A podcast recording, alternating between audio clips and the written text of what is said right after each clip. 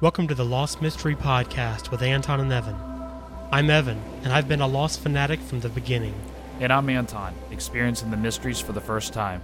Join us as we start from the very beginning and make our way to the very end.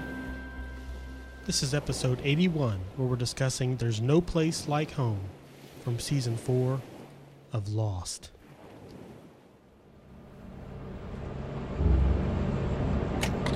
Got a little chop ahead. Put that away, man. You're freaking me out. We need this thing. With the cargo we got back there. Bad mojo. Miss Decker? Yes? Want to head back there and let them know we're landing? Sure, of course.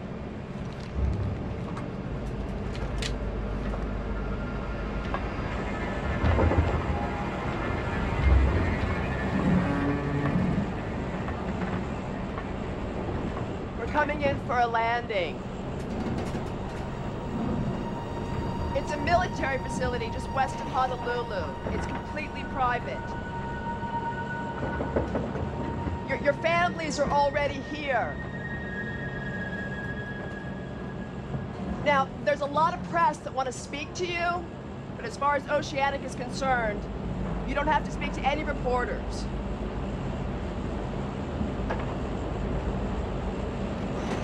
We'll talk to him. Is that all right with all of you? It's fine. We all agreed. We just want to get it over with. Okay. They're referring to you as the Oceanic Six. That's not the best branding as far as we're concerned, but it's catchy. We'll see you on the ground.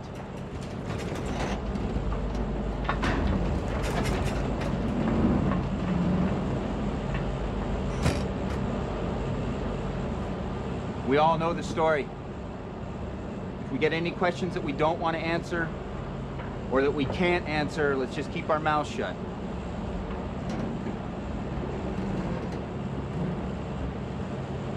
It's okay, they'll think that we're in shock. We are in shock, Jack. Well, then this should be easy.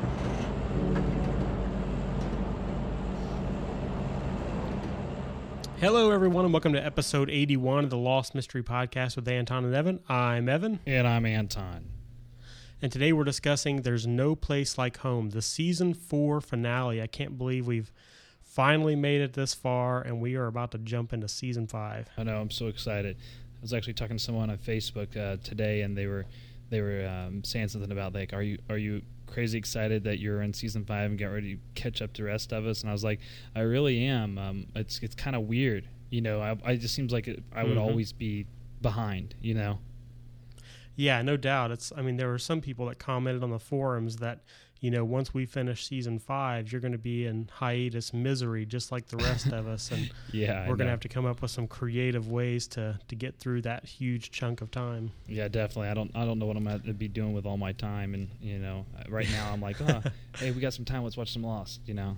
Yeah, no doubt. But just to let everyone know, too, up front, this is the first episode we're recording remotely. We're actually on totally different parts of the country right now. Yeah. So we're going to see if we can make this bad boy work out. And it's a tough episode to test it on because this one is going to be a monster. Yeah.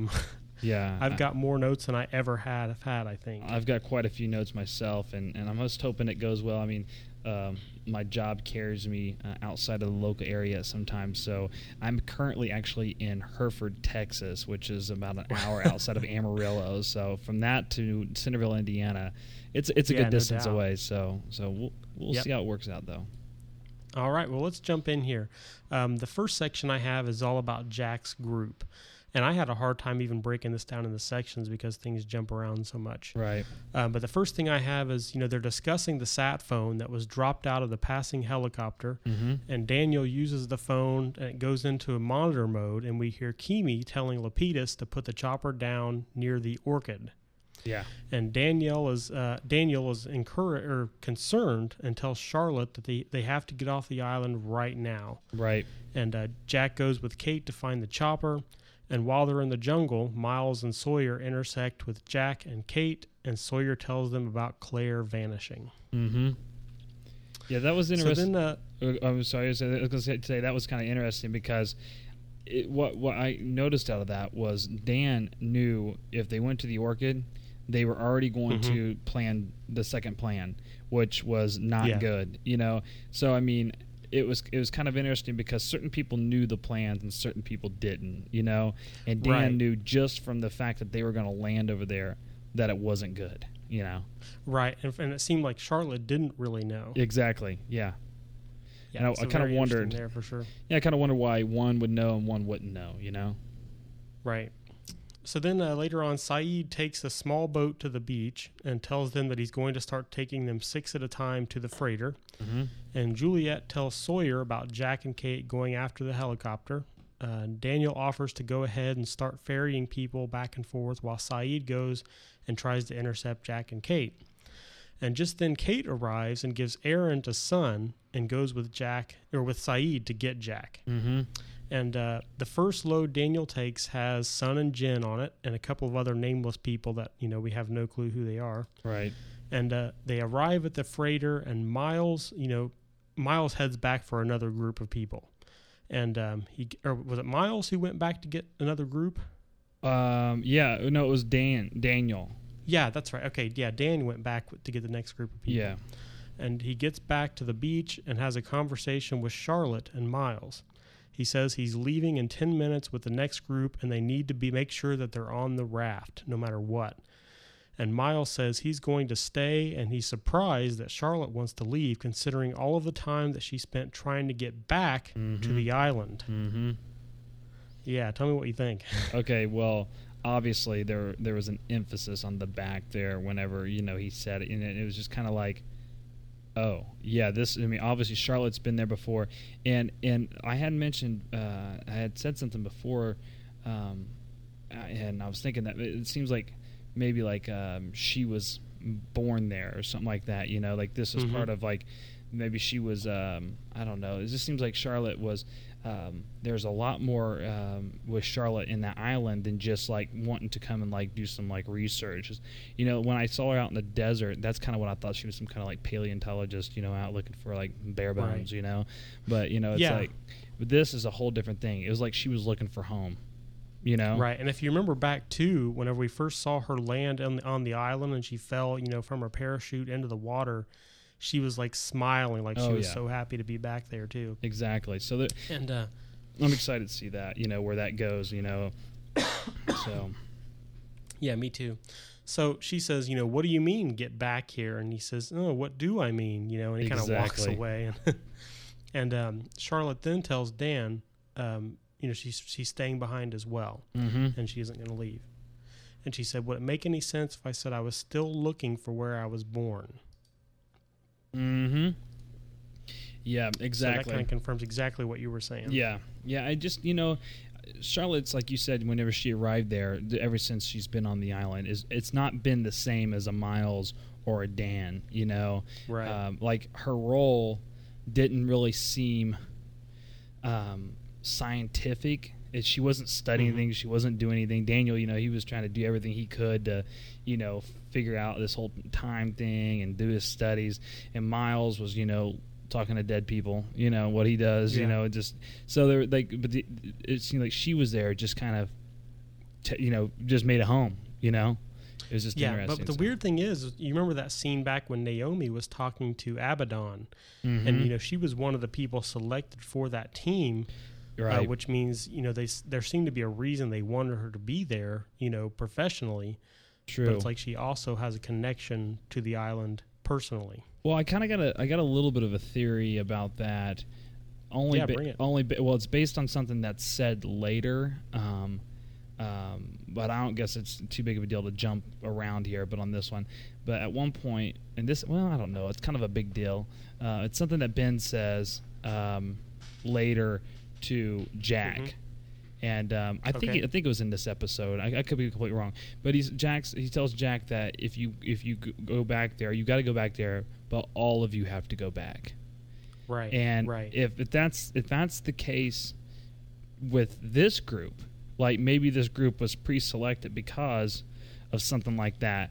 she had to be there because she was a part of a group that made it there before.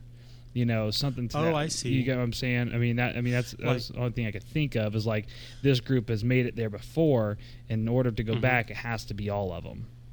Right. Know? So it's kind of like she and that group were in a similar situation to Jack and Kate and all of them. Right. And that's them. That's their opportunity of getting back to the island. Yeah. That's the only thing I could think of, like, you know, why she would be selected.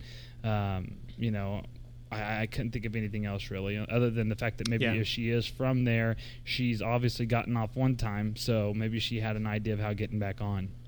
You know? Yeah, that's cool. I really like that theory a lot. So Kate and Sayid are on their way to find Jack, and they're confronted by Richard Alpert and a few friends, and that's where I ended the whole Jack's camp, you know, Jack's group section.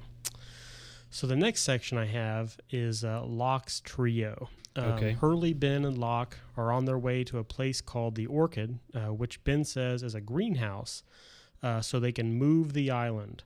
And Ben says moving the island is both dangerous and unpredictable. It's a measure of last resort. And Ben stops, you know, at a rock where he has a case hidden, like, under the rock. And inside there's some saltines, which Hurley kind of, you know, eats very quickly. And a mirror, which Ben uses to signal some people in the mountains. I know. Which, you know, Locke asks him what signal he sent, and he says, none of your business. And I've always wondered exactly what it was he said or signaled those people. Yeah, it was kind of weird because that part there was like, it just goes to, like, show you, like, I don't know, with time travel, that stuff, I mean, if you start talking time travel, it totally messes my head up anyways. I'm in, like, 2 seconds, and my brain's mush, you know. But, like, everything is already put in place as if it already happened. You know what I'm saying? Like, the container and the you know, there's things sitting there that, I mean, who has a suitcase with a mirror in, you know, this location? And, you know what I'm saying? It's just like, are you kidding me? How is this happening? You know, so to me, it has to indicate that it's already been in place. You know what I'm saying? They knew these things are going to come to pass. You know, it's almost like a, you know, there's an, I don't know. It's just really hard to explain, but like as if they already knew this was going to happen, or it already has happened, and they are just going through the steps to make the future what it is. You know what I'm saying? Right. Yeah. They definitely had a plan. Like, why would they have had those things hidden there unless they knew something like this was going to happen? They at least had to know something. You know, it wasn't just like, I got an idea. Let's put a suitcase out in the jungle. You know, let's put a mirror in it. You know, so, just in case. Yeah. So there's definitely something there. You know, right? I don't know how deep the rabbit hole is on that one, but I do. I mean, obviously, it's definitely something. Right. So a bit later, they get closer to the Orchid, and Ben, you know, tells them that Widmore knows about the Orchid and knows that what they need is inside of it. So again, there's some talk about Widmore and the information that he has, and apparently even knows what is on the island and knows that they need something that is inside of the Orchid. Yeah, that was interesting too, because, I mean, obviously the people going onto the island were told, go to this place, because and that makes me understand or look at Widmore as a person that either had something to do with building this place or being there himself, or both, you know, because he definitely was someone that was, you know, I mean, if you know what the Orchid is and you know all these things, you know, is going on, that's an inside job, you know what I'm saying? So it kind of looks like this. It kind of looks like, and this is just another crazy theory, but it kind of looks like Widmore was a Ben. Ben moves in, takes Widmore's spot, now Locke's in and taking Ben's spot. You know, it's almost like they move them out, but the people that get moved out don't necessarily want to leave. Like Widmore, I don't think he wanted to leave, you know. I mean, he's obviously trying to get back there, you know, or whatever, but, you know, or he's the person that funded this whole thing and had this whole thing going on and somehow, you know, it was taken over and now he's trying to get it back. I mean, those are the only two things that really can work in my mind at this point. Yeah, and that's cool because, you know, we can easily imagine if that is the case that, you know, if Ben were kind of the leader that was, you know, kicked off of his throne, you can imagine the things he would be doing to try to get back on that island and get back in control. Oh, yeah, things. Definitely. Okay. So, you know, Ben gives Locke some directions on how to find an elevator that will take him down to the actual Orchid station. Mm-hmm. Then he takes off to the greenhouse and runs into Keamy and decides to turn himself in, which really surprised me. Yeah. Yeah, that was a cool scene right there when he looked at Locke and says, I always have a plan, you know. Uh-huh. You know, and it's like, yeah. And it's so true. It's like, I mean, that character of Ben is like always in control. Even when it seems like he's completely out of control, he's in control, you know? Yeah, no doubt. That's pretty awesome. Yeah. So, yeah, of course, we'll come back and pick back up on that later, but that's in a different section of my notes. Okay. The next section is at the helicopter. Okay. Jack and Sawyer find Lapidus, who has been handcuffed to the helicopter. He tells him that he dropped the walkie-talkie so Jack and them could find their way to him and he could fly them off the island. Jack and Sawyer work on getting him unattached from the helicopter, and Sawyer tells Jack that Hurley was with Locke at the Orchid, which is where Keamy and all of his men are headed, so they have to go and rescue Hurley. Right. So this, you know, clean getaway that Jack and Sawyer could have had was ruined because, you know, Hurley was pretty much stuck with Locke the whole time. So Keamy gets Ben back to the helicopter, and Kate shows up out of nowhere and says she's being chased by Ben's people. And this goes back to our note from Jack's group where she came into contact with, Richard Alpert. Right. And Keamy and his men prepare for their arrival, and they begin to hear whispers, which to me sort of seals the deal that Ben's people are kind of the source of the whispers in some way. Oh, yeah. Or at least the whispers kind of trigger, you know, they kind of signal that those people are coming. Right, exactly. Yeah, it's like it's either some type of like communication that they have among each other, or like you said, there's something that like goes in front of them. You know, that whenever there's something's about to happen, like these whispers start happening. But it definitely does seem like totally linked to the Ben's people for sure. Right. Yeah, which is cool because it's like the first information they really have given us about the whispers, I think, since the show started. Right. You know, because it was just too convenient that the minute they started hearing the whispers was the minute Richard Alpert and all of his people were getting there. Yeah, definitely. So Ben's people attack, and they take out pretty much everyone, and Ben gets away, and Sayid attacks Keamy and gives him a bit of his own medicine, which was very gratifying for me. I don't know about you, but I've hated that Keamy character. Oh yeah, you know, since they brought him on there. Yeah, he was very awful. So Richard Alpert comes out of the jungle and shoots Keamy in the back, and Richard tells Ben that the arrangement was that if Kate and Sawyer helped them free Ben, they'd let them off the island. And Ben tells them the helicopter is theirs and they can have a safe journey off the island, and that's it. So things are starting to shape around to them actually getting off the island, which is really exciting. So the last section here. That was kind of interesting. I was going to say that was a little bit interesting when he's like, okay, what was the arrangement? Okay, there was exchange for them to get off the island. Okay, here's the helicopter. It was very quick, very no emotion, just there. Okay, cool. That was the arrangement. Go, you know. Yeah, kind of which is so interesting when you look back at, you know, the season 3 finale, like the lengths Ben went to keep them from leaving, and now it's like he's like, oh, okay, go ahead, exactly, you know, that kind of thing. Exactly, it's it kind of changed. Well, you can definitely see a change in just Ben. You know, I mean, like I think since Alex's death, I think you see a whole different type of Ben. Like, you know, it was all about the island, but I see a different type of Ben in him now. You know, it's about fighting these people. You know, yeah, I think so. Definitely too. Saving the island. Yeah, I get that. I mean, I think that's a given, but I definitely see there's a whole different motive there now. Right. So Jack, Sawyer, and Hurley get back and meet up with Kate, Sayid, and Lapidus, and they fire up the helicopter and they make their way off the island. They fly for a bit, and Lapidus notices that they're losing fuel. Apparently, one of the bullets that was flying around hit their tank.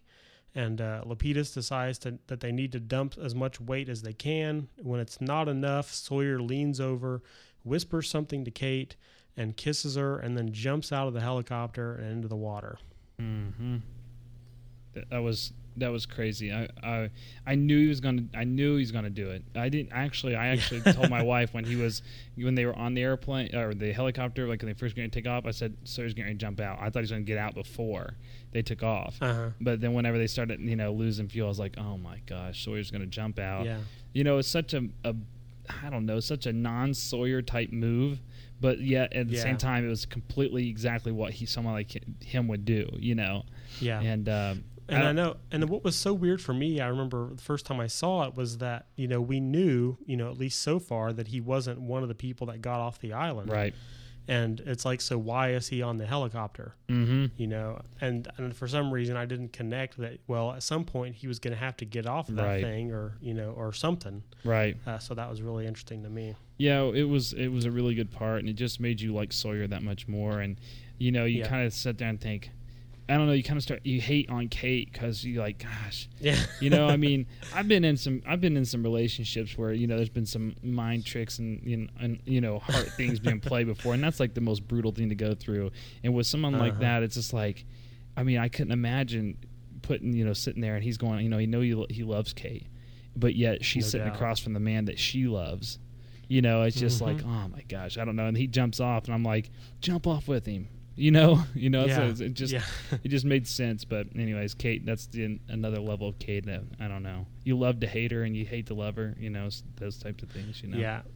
So, any thoughts on what the whispering was all about? When the whispering and in the helicopter, I assume is what she got told, and obviously that was But Jack walked in on the conversation, and the other in which to me only could meant that he said, contact my daughter. Right. That was my theory. And I guess I just didn't see why he would be so secretive. I mean, I guess he may not want to let anybody else know that he, was vulnerable enough to, to her, to tell her that he had a daughter and he wanted her to do this or that, whatever. Yeah. But this to me, I mean, if he leans over and goes, hey, because at this point, the only person on that island knows that he has a daughter is Kate, and if he leans over and he says, hey, tell my daughter I love her, and, if I don't make it off this thing, I'm sorry for everything, and sorry for who I was, those are real just like honest moments, and I don't know that a person like Sawyer would be able to just say, oh, by the way, I'm going to jump off this this helicopter. Make sure you tell my daughter these things, So. Yeah, well, when did Kate find out that he had a daughter? I don't remember that. Do what? When did Kate find out that Sawyer had a daughter? I thought he told her like forever ago, but maybe he didn't. Maybe that's what he was telling her as well. I thought he had said something to her about during the whole like him telling her his history and stuff like that, but maybe he didn't. Okay. Maybe he just told her about the girl he conned and those types of things. But yeah, I don't remember him ever telling her that he had a daughter. I don't remember him really ever telling anyone. Really. Yeah, okay, maybe he didn't. Maybe that. I mean, that's probably part of it too. Saying, hey, look, I got a daughter. But it was a quick conversation, so I could be completely wrong on that. It could be just been, I love you. If I get off this island, I want to be with you. Yeah, and she says, of course she responds, why are you telling me this? Yeah. And he says, just do it, Freckles. So right.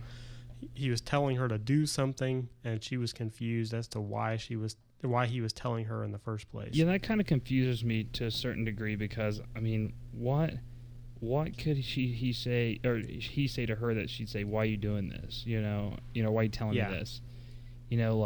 Right. I don't know. That's really got me confused. Mm-hmm. It's definitely interesting. So the next section I've got is all about the Orchid Station and what happens there. First thing is Jack and Sawyer arrive at the Orchid and they find Hurley. And Jack gets up to the greenhouse and has a conversation with Locke. And let's listen to that. Okay. What did you want to talk to me about, John? I want you to reconsider leaving the island, Jack. I would like you to stay. You'd like me to stay? That's right. You threw a knife into the back of an unarmed woman You led half of our people across the island and got most of them killed. Well, Jack, you put a gun to my head and you pulled the trigger. I was hoping we could let bygones be bygones. I'll tell you what. You stay here in your little greenhouse, but the rest of us are going home. But you're not supposed to go home. And what am I supposed to do? Oh, I think I remember. What was it that you said on the way out to the hatch? That crashing here was our destiny. You know, Jack. You know that you're here for a reason. You know it. And if you leave this place, that knowledge is going to eat you alive from the inside out. Until you decide to come back. Goodbye, John. You're going to have to lie. Excuse me? If you have to go, then you have to lie about everything. Everything that happened since we got to the island. It's the only way to protect it. It's an island, John. No one needs to protect it. It's not an island. It's a place where miracles happen. And if you don't believe that, Jack, if you can't believe that, just wait till you see what I'm about to do. There's no such thing as miracles. Wow. We'll just have to see which one of us is right. So Locke says, I want you to reconsider leaving the island. I'd like you to stay. Mm-hmm. He says, you're not supposed to go home. And an interesting comment here was, you know that you're here for a reason, and if you leave this place, that knowledge is going to eat you alive from the inside out until you decide to come back. Yep. Yeah, that's definitely... I mean, looking at Jack's life off the island, it's so apparent that that's the truth. Yeah. You know, and then looking at his life on the island, you know, it's kind of, you're kind of thinking, well, yeah, I can kind of see that. But at the same time is Jack has been one of those people that has persistently tried to get off this island. Uh-huh. You know, it's not like he's been like, well, you know, I kind of wouldn't mind staying around here, you know, like some of the others have. He's been like, I want off this island at first, you know, as first chance I get, you know. So that's a hard reality for him to probably accept. But, you know, I definitely can see now Locke was completely on the right track for sure. And what I like about it is it's obvious that the writers are trying to tell us, the writers of the show are trying to tell us, you know, the reason, if it wasn't obvious before, the reason why Jack's life, you know, his life is so screwed up off the island is because, you know, he realizes he shouldn't have left in the first place. Right. So it kind of sets that in stone and kind of takes away any question about that. Yeah, exactly. And he says, let's see here. You're going to have to lie. If you have to go, then you have to lie about everything. Everything that happened since we got to the island, it's the only way to protect it. Yeah. That was interesting to see where that came from, you know. Mm-hmm. I thought maybe, you know, before they get on there, they get some kind of like security briefing from the President of the United States, but like, you know, look, we got to lie, you know, but no, it's definitely that kind of definitely seals the deal on that. And it was cool to see that actually. Yeah, no doubt. And not only that, but like, you know, later on in the episode, whenever they're on that raft and Jack says, you know, we're going to have to lie. It's like, even before they got off the island, really, Locke or Jack had realized that Locke was right, and you almost wonder if you realized before that point, before they even got home, that they shouldn't have left. Yeah, I wonder if he realized that. But I know one thing. I mean, yeah, I probably did. But the other thing I know for a fact he realized was that Locke was right. Right. You know, whenever the island disappeared, you know, as he says, I'm gonna show you. I'm going to show you that this place is special, you know, magical or whatever he said, you know, but Hurley goes, I guess Locke was right. And Jack kind of tried to fight it at first, but there was no fighting that, you know? And I think you're right. At that moment, he started going, oh crap. Yeah. I'm off the island. Locke was right. Yeah. Yeah. And you have to wonder if he knew that, you know, if he was worried that it was going to eat him up inside, you know, after he left. Oh, yeah. But I'm sure. Very cool. At that point, I'd be in a panic mode, I think. Yeah. Yeah. You know, I'd be like, oh my gosh, what do you mean by that? I'm going to go crazy. You know, I'd almost start driving myself crazy immediately. Yeah. So Locke says it's not an island, it's a place where miracles happen, and if you don't believe that, just wait and see what I'm about to do, which conveniently Jack really does get to see it, you know, firsthand, which worked out really well for Locke.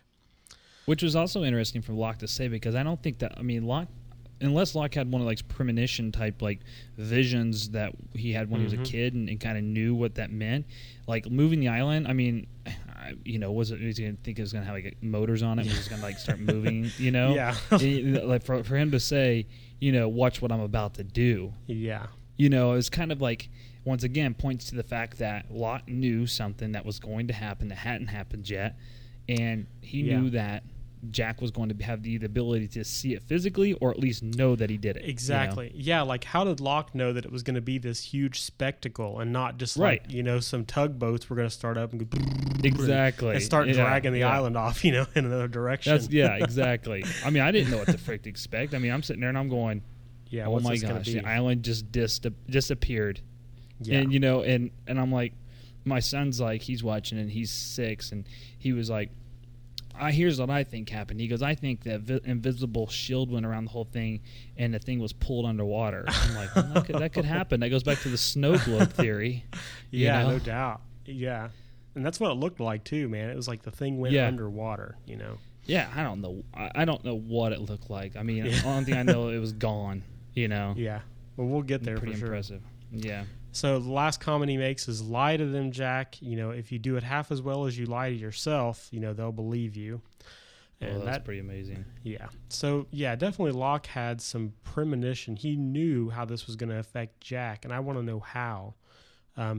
He knew that it was important for Jack to stay, and I just am dying to know when he got that information, because we never saw it, you know, unless he just kind of assumed that. Yeah, that's the thing about Locke. It's like he's about half the time he's completely insane and wrong, and about another half of the time he's like brilliant and the leader, you know, that is just like this mysteries all around him, you know. So it's kind of like him coming into his own, like, you know, we've talked about so many times, you know, it's Locke being the leader through knowledge rather than the hunter, you know. And whenever his physical tries to override his mind is when he gets in trouble. But when he just allows things to be how they're supposed to be is whenever he's brilliant, you know? Yep. Yeah, that's very, very good stuff. So finally, Ben shows back up before Locke could even find the right spot, you know, where the elevator was, and tells Jack that their people are being moved to the freighter and he needs to get back to them if he wants to make it off the island. And he and Locke climb into the elevator and begin making their way down the really deep shaft, you know, into the Orchid station. And Locke asks what the station is, you know, what's it for? And Ben says it's for the same thing all of the Dharma stations are for, silly experiments. Yep. Yeah, which, you know, made me kind of just think about, like, obviously he doesn't put much value on what they did in the stations. However, I don't know that for instance, like I forget the name of it. The Swan. The Swan. Swan. Yeah. The first one. You know, it's like maybe the experiment was silly, but what they were doing was significant. Right. You know. Yeah. You know, it's like, I don't know, because this thing that they're going into looked fairly significant, but the fact that they were. The things that the people that were doing them were being studied. Yeah. You know? Yeah, and plus Ben wasn't with them long enough to really get an understanding of what they were doing, I don't think. True. I mean, he was pretty young whenever he, you know, first encountered Richard Alpert. Richard Alpert. And, you know, he was pretty young then. It's kind of like from that point on, he made up his mind that he was going to go with Richard's group, and probably kind of checked out on the whole Dharma Initiative very early on. Yeah, I definitely agree to that.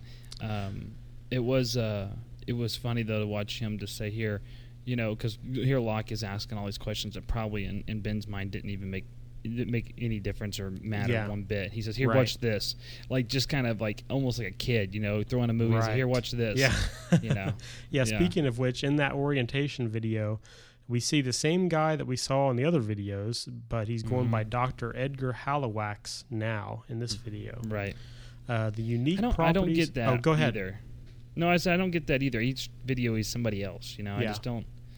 I'm not 100% sure what that means, you know. Like, why in the world it would be even, you know, I don't know why changing your name to a subject that would never know the other people existed would matter. Yeah, exactly, and that's why part of me wonders how legitimate all of this training stuff is, because why would he lie about it? If he was who he was supposed to be, he wouldn't have to lie about it. Exactly, yeah. So he says the unique properties of this island have created the Casimir effect, allowing the Dharma Initiative to conduct unique experiments in both space and time. I meant to look up what a Casimir effect is as well, but I did not. I'm sure we'll have a chance to do that as we go through future episodes, though, and need some more time for that. So he says the vault is constructed near what they believe to be negatively charged exotic matter, whatever that means, and great care must be taken to avoid leaving inorganic materials inside of the vault, including metallic objects. And it was funny because at that minute, you know, at that exact second, Ben is throwing every metal thing in the hatch into the exactly. The vault. That was pretty awesome. Yeah. He was doing exactly opposite of what they said, which you know might lean to the fact that, okay, when you're having some study, you know, some subjects doing these studies, you know, if you know something's a lot more powerful than it is, you're not going to give them like the whole control. You're going to say, don't do these things, even if it were the things that you really should do. You know, you're going to give them just the, you know, solid instructions. But all this, just to kind of jump around here in my thoughts, but all this talk about this place and how it had the you know, these charges and this and that, made me think and remember about Rose and the healing process. Yeah. Yeah, remember, you know, when she was seeing the person, they said there are some places that have, you know, this amount of like energy or this amount of like, you know, you know, it's basically, I was like, you know, that definitely points to something like what they're talking about here. Yeah, exactly. It totally seems similar. He talks about how there being different parts of the earth where, you know, there's special energies and all this stuff, and you know, that spot where he was at was just one of them, but there were others. And we even talked about at that time of, you know, maybe this island is another one of those spots where that energy exists. But yeah, it was cool to hear that revisited and to hear this talk for the first time, really, about, you know, negatively charged exotic matter and all this stuff. You know, that's been a while since we've heard anything about that kind of stuff on the show. Yeah, exactly. And so he puts the rabbit into the vault and attempts to shift the rabbit 100 milliseconds ahead in four-dimensional space, so send it ahead in time 100 milliseconds. And then the video starts rewinding automatically. I wasn't sure if it broke or what, but it screws up all of a sudden. And Locke says, was he talking about what I think he was talking about? And Ben says, do you mean time-traveling bunnies? Then yes. Yeah, that was pretty awesome. And it's that bunny, you know, with the numbers on it, you know. Yeah. It's like, okay, like, I understand that now. You know, that makes sense, and you know why they had those test bunnies and this, that, and the other. But the fact that it started rewinding and stuff like that, I was wondering, is that like some kind of like indication of what happened in that moment? You know? Right. I wondered about that too. But because he was trying to send the bunny ahead, I mean, I don't know how it would cause the tape to rewind in the first place, but I guess it seems like they were trying to do something like that, like kind of suggest that what happened next caused something with the tape. This may sound absolutely ridiculously crazy, but time, if it doesn't matter if something goes ahead or backwards, if your present time rewinds, and the thing inside the container stayed the same, it's still 4 seconds, milliseconds, or whatever it was ahead of you. Okay. You get what I'm saying? So if the island actually is the thing that went backwards and the rabbit was contained in this thing that kept it the same, right, then it's still time travel. That rabbit stayed the same, but the island changed. Okay. So if that were the case, inside this, when they're doing this recording, they put the rabbit in there. Mm-hmm. The rabbit's contained. The island does its little thing. Whenever they turn that thing on, the island does something. So everything in that place actually went back in time. Right. You know what I'm saying? Rewound. Rewound. So and when they pull the rabbit out, the rabbit's still 4 seconds ahead. Or whatever, okay. Whatever how it said, you know, it kind of makes it, when it showed rewind, it wouldn't time travel doesn't. I mean, it doesn't necessarily. It's not locked to that. You know, what I'm saying, it could be forward, backward, or whatever. Either way, one thing. If you went back in time, I'm in the future to you, even though I'm present time. Right. Yeah. You get what I'm saying a little bit. So yeah. I don't know. I just wanted to, because that whole rewinding thing kind of threw me off a little bit. Like you said, you know, you would think that either it wouldn't be affected and the thing would come out. Or whatever they said ahead, or it would fast forward. Yeah, exactly. And there's really, I mean, like if they would have just put the bunny into the vault, sent it 100 milliseconds ahead in time, opened it up, pulled the bunny out. I mean, I don't see how they could really do that. Like, because then the bunny's just back at the same time they're at if they pull it out of there. Right, as soon as they reach in to pull it out, it's like, oh, it's already, there, you know. So, yeah, so I think maybe they wanted to avoid showing that. And that's why the tape screwed up, and because it would have just ruined the whole experiment if they had pulled the bunny back out of there and it was no longer ahead in time, and it just would have been kind of weird. It said something to the effect like the rabbit didn't it say something like the rabbit would seem confused at first. I think so. Yeah, like it'd be kind of like almost like it's I don't know. I took it like the rabbit would almost not be, it wouldn't be acting the same. It'd almost be frozen. Uh-huh. And then it would come back and acting normal. And I was like, well, if that's the case, then that's a lot more than what the amount of time that they're talking about, you know? Yeah, yeah. Because, right. I mean, you can't even – I don't know how fast the eye sees, but I don't think the eye can even track things that quickly, you know what I'm saying? You know, to see that reaction in that bunny, I think it would be gone before we could actually even see it. Yeah, I think you're right, too. So just then they hear someone else getting into the elevator and making their way down, and of course it ends up being Keamy, who somehow survived the shot in the back. He says it was because of his body armor, and he tells. As soon as he shot him, I was like, he had. And we could see it. I was like, he has a body armor on. Shoot him in the head. Yeah, everybody knows that. Yeah, no doubt. And he tells Ben that the thing on his arm is a heart rate monitor, and it's a dead man's trigger. So if he dies, the freighter blows up. He makes a few comments about killing Alex, and Locke steps out to try to talk him out of blowing up the boat. And Ben comes out of his hiding place and says, you know, you killed my daughter, and then, you know, goes to town stabbing Keamy, who then ends up dying. So Locke says, you just killed everyone on the boat. And Ben says, so? Oh, my gosh. Yeah. It's just so weird how, like, it just shows you, like, the difference he sees in the people the people he cares about and the people other people, you know, it's just like nobody else matters, you know. It's just kind of crazy. Yeah, and plus, you know, which seems weird to me because of his concern. I mean, he was so concerned with keeping them on the island, I guess mostly just to protect the island. So I guess it still makes sense. Right. So yeah, but you I guess maybe to his defense, I don't think he didn't know that everybody was, well, that many people had made their way to the island. Right. Yeah, to the freighter. Yeah, right. You know, I mean, he could have thought it was just Widmore's people, and he's like, so who cares? That's true. Actually, yeah.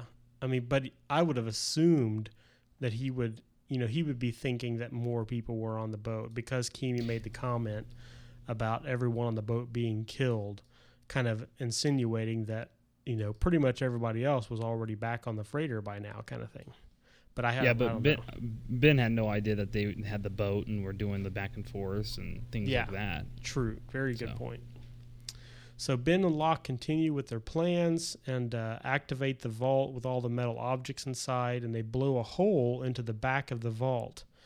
Yeah. And Ben says, I'd better change. He puts on the parka and says he's going somewhere cold, and Locke isn't going with him. He says, Jacob told Locke what to do, but didn't tell him how because he wants Ben to suffer the consequences. And whoever moves the island can never come back. Yep. Yeah, that was interesting because you see... you know, him put that coat on, and then you're like, what the heck, you know, and you understand now why, like, it was definitely Jacob's plan for Ben to leave the island. Mm-hmm. You know, it's like, I don't know the whole relationship there and why, you know, Jacob and Ben are, outs and, you know, but definitely that he didn't want Locke to leave the island. He wanted Ben to leave the island. Yeah. And I thought it was cool to, you know, we saw the part with Ben waking up in the desert with the parka on. Was that? Oh, yeah. And Cabin Fever, was that the last episode? Yeah, I think so. So it was kind of cool to see exactly why he ended up there in the middle of the desert.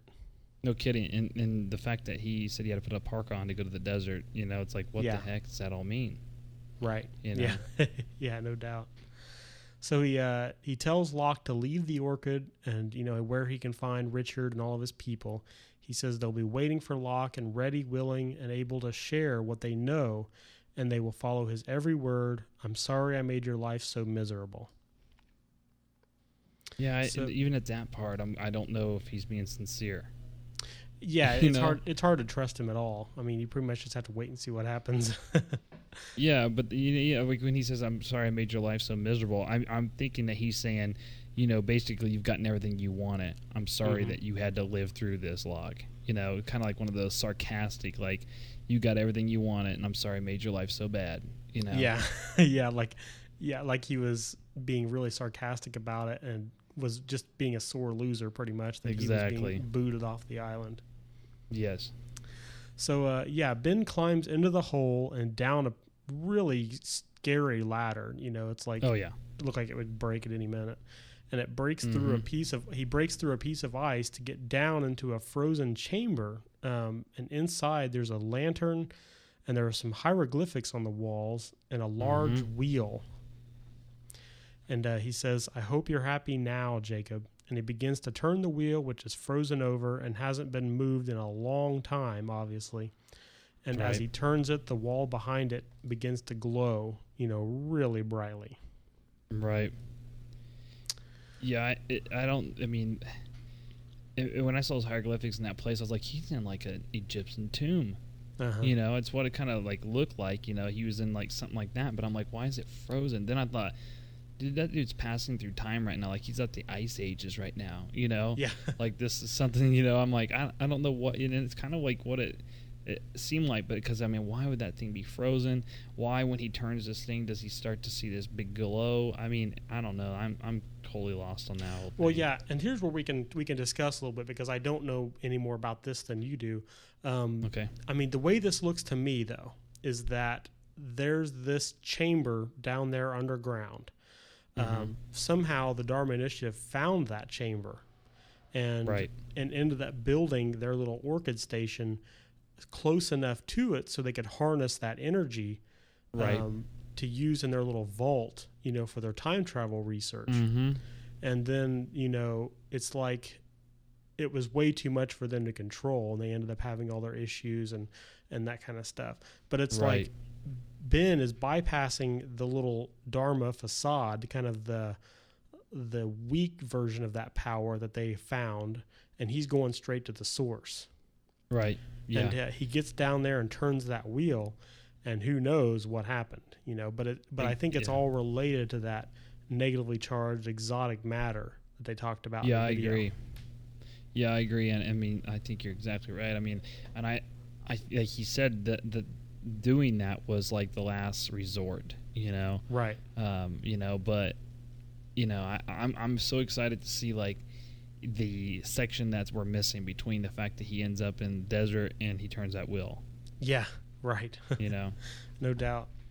So let's see here. Locke arrives at the camp with Richard and all of his people, and he's greeted as their leader, and Richard tells him, welcome home. And that was the end of the whole Orchid section. But I thought it was so awesome to see Locke you know, this guy who is just one of these survivors of this crash to be like greeted as the leader of this really mysterious people. And it's like they've been waiting for him forever. Yeah.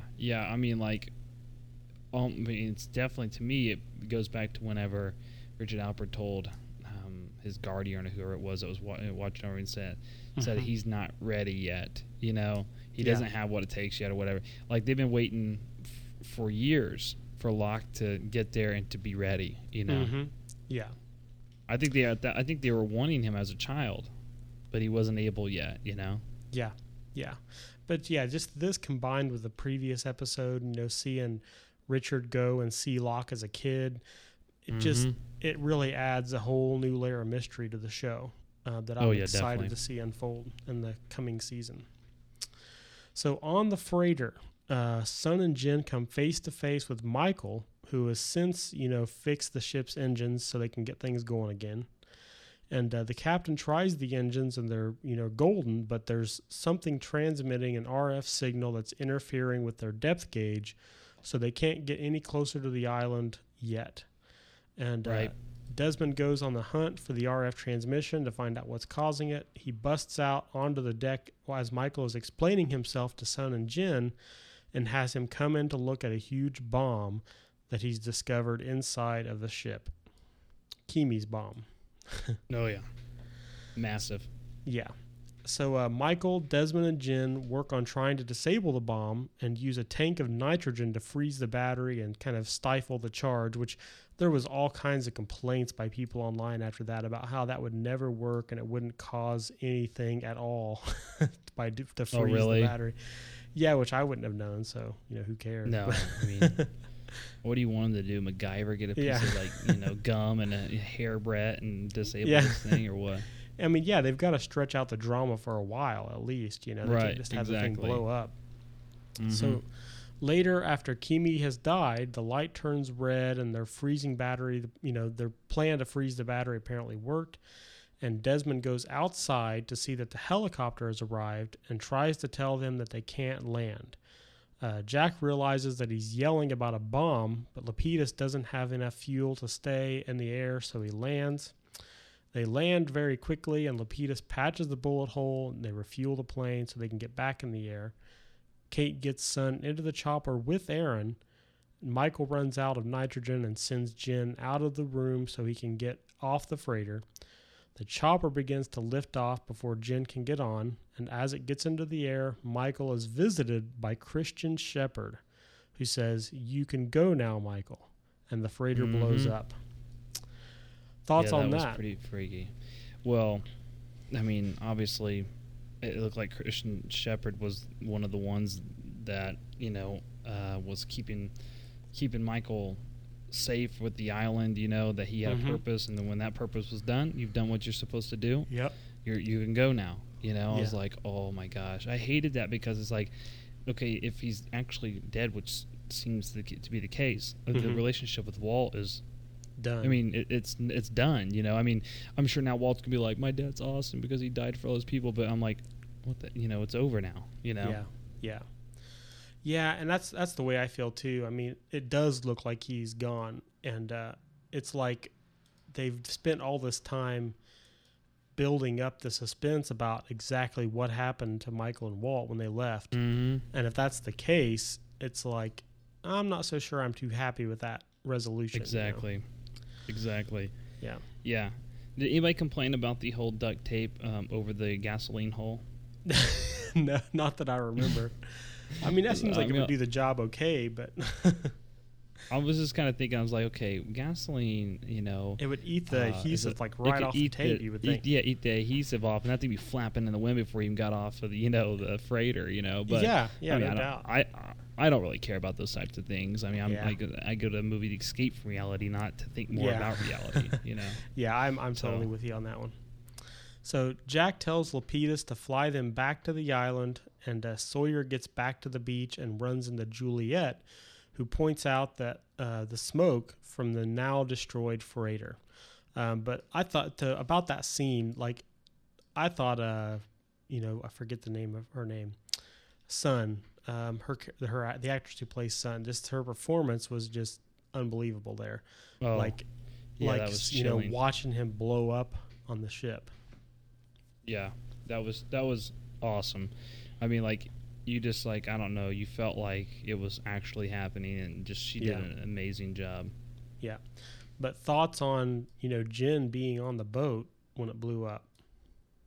I mean, I told my wife right then and there, I was like, he had to get out the boat. He had to, he had to either be blown away from it, or he's part of the island that can't be killed, something to the effect of that, I mean, but I just couldn't imagine him being dead. Yeah. But I totally understand now the gravestone. Right. I get that. But then it kind of opened me up to another whole thing. Is okay, let's say he's not dead. Let's say that he got blown off of it, or he jumped off of the side of it, before it blew up. How the heck does he make it back before the flipping island disappears? Yeah. You know what I'm saying? Yep. It's because that was fairly shortly after that, the island just vanishes. Mm-hmm. So, I don't know. Yeah, yeah. There are a lot of questions in it, and you can't tell if she was visiting his grave because he was dead, or if she was trying to keep up appearances, and plus her saying that he never made it off the freighter, during the press conference and stuff. It just really leaves a lot of things up in the air. Yeah, yeah. So the next section I had was in the helicopter. This is right before the whole island moving happens. Mm-hmm. And outside, we kind of hear some sounds that were very similar to the sounds heard at the end of season 2 when the sky turned purple when Desmond turned the key. Yep. The sky again turns purple, and the island disappears under this huge ripple of water right before the eyes of everyone in the helicopter. And now they have nowhere to land, and they end up crashing into the water. So I'd love to hear what you think about the whole island vanishing. Oh, it seems to me, I talked about this whenever, the whole sky thing did it before, and it seems to me that this is whenever I think I mentioned this, it seems like this is whenever there is a ability for something to enter or leave this time zone, or where this place, and it just seemed like whatever that energy or whatever that thing would be. I mean, you talked about moving the rabbit or whatever. It seemed like whatever causes that to happen is just crazy intense, and something is either pushed out or pulled into that time zone, and that's what made sense to me. You see this island, just basically disappear, or actually what happened was it moved to a different time is what I'm thinking. Yeah. Which I mean, it could be, I don't understand that whole thing. I mean, I don't know why, if it moved to a different time, obviously if it's an island and they move, coordinates and stuff like that, I don't know how that works out. But, and another thing back to Jin, if Jin was in the water, how much of that water is contained by the Dharma? I mean, we saw the Dharma sharks. Right. Yeah. How much of that water is actually inside that globe or that sphere, which makes sense to me now. You see that sphere around in that comic book. How much of that actually extends out? I assume that now, to me, is whatever happens in the air. If you could physically see it, it would be like a dome that would go around that thing, that anything inside that would be moved or changed. Right. Okay. So there's a good chance that Jin could have been inside that area and moved with it. I see what you mean. So it's like a snow globe, and there's the island plus some water around the edge, and if he was within that edge, he would be inside of the snow globe too. Exactly. Gotcha. Okay. Yeah. So the crashes, they all manage to get into an emergency raft, and they're safe. They spend the evening on the raft and finally see a boat coming. Taking Locke's advice, Jack quickly kind of formulates a plan and says that they're all going to have to lie about what's happened every moment since they crashed on the island. Pretty much word for word what Locke said. And he says, whoever paid to stage the crash of the plane at the bottom of the trench wanted everyone to think they were dead. So what do you think is going to happen when everyone else finds out that it wasn't our plane? What do you think's going to happen to the people we left behind? Mm-hmm. So basically, Jack's setting up this situation where whoever paid to put that fake plane on the bottom of the ocean wanted everybody to think they were dead. So what do you think that person's going to do when they find out that we got off the island? You know, what's going to happen to everyone who was left behind? Yeah, that was like reiterating what John had, you know, told him, you know. And you start seeing, like we talked about, kind of the panic in Jack's, like, you know, like mentality, just like, oh my gosh, you know, Locke is right to a certain degree. We are off the island. There's a whole nother issue here, you know, that none of us really even thought of, you know? Yeah. So the boat gets to them, and we hear some of the crew calling for a Miss Widmore, and we find out that it's Penny's boat. Mm-hmm. And they're finally, Desmond and Penny are reunited. It was very, very cool, and just super emotional, and awesome to finally see that paid off in the show. Oh yeah, definitely great payoff on that. And you see now, at least I think I can confirm the fact that Desmond was the other person. You know, that was off the island, the Oceanic Six. Right. But well, actually, we can't. Never mind. That theory doesn't hold up to the rest of the. I think honestly, like I had said before, they claimed Aaron as one of them.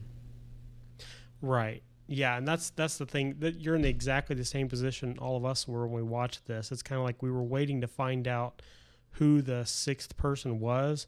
And finally, it's like, you know, through like ABC and all this stuff, we ended up finding out that, oh, they're saying Aaron was the sixth person. Even though I caught on before ABC told you all. See? Yeah. So, but it's like, it's kind of like he wasn't a passenger on the plane, you know, really, I guess. So we want to get into that debate? When's life start, Evan? No. I mean, what do you want to do? No, I don't want to get into that debate, but you're right. But it's kind of like, I don't know. It's just like, it seemed like a cop out. It'd have been so much more interesting for them to have somebody else, you know, be that sixth person, you know? Yeah, you're right. Yeah, I gotcha. Yeah. So let's see here. They're on the boat for a week formulating their plan and, you know, getting the story straight. And then they're dumped onto the island of Membata, and Desmond stays behind with Penny. Mm-hmm. So the last section I have here, I mean, any comments about the whole, like the scenes where it shows them planning, you know, what they're going to say and getting ready to be kind of ejected onto this island and be rescued and all this stuff?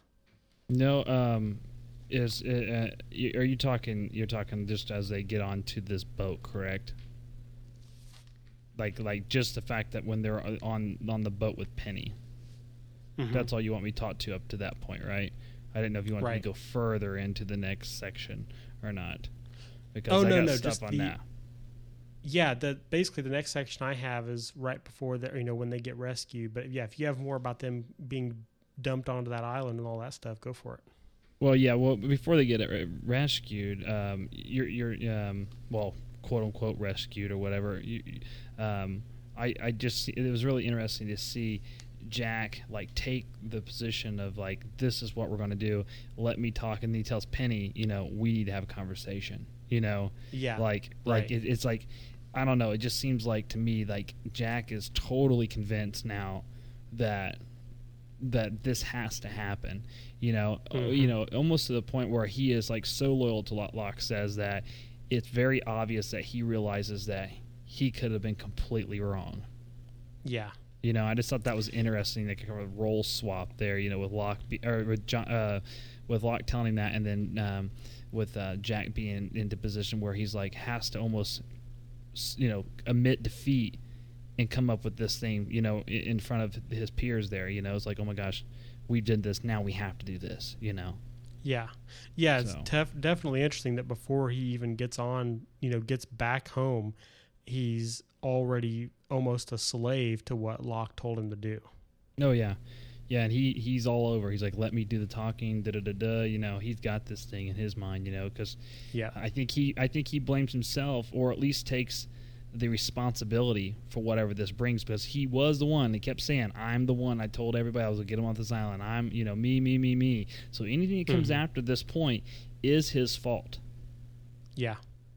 That's true. You know what I'm saying? It was totally his plan. Yeah. So the next section I've got is in the airplane.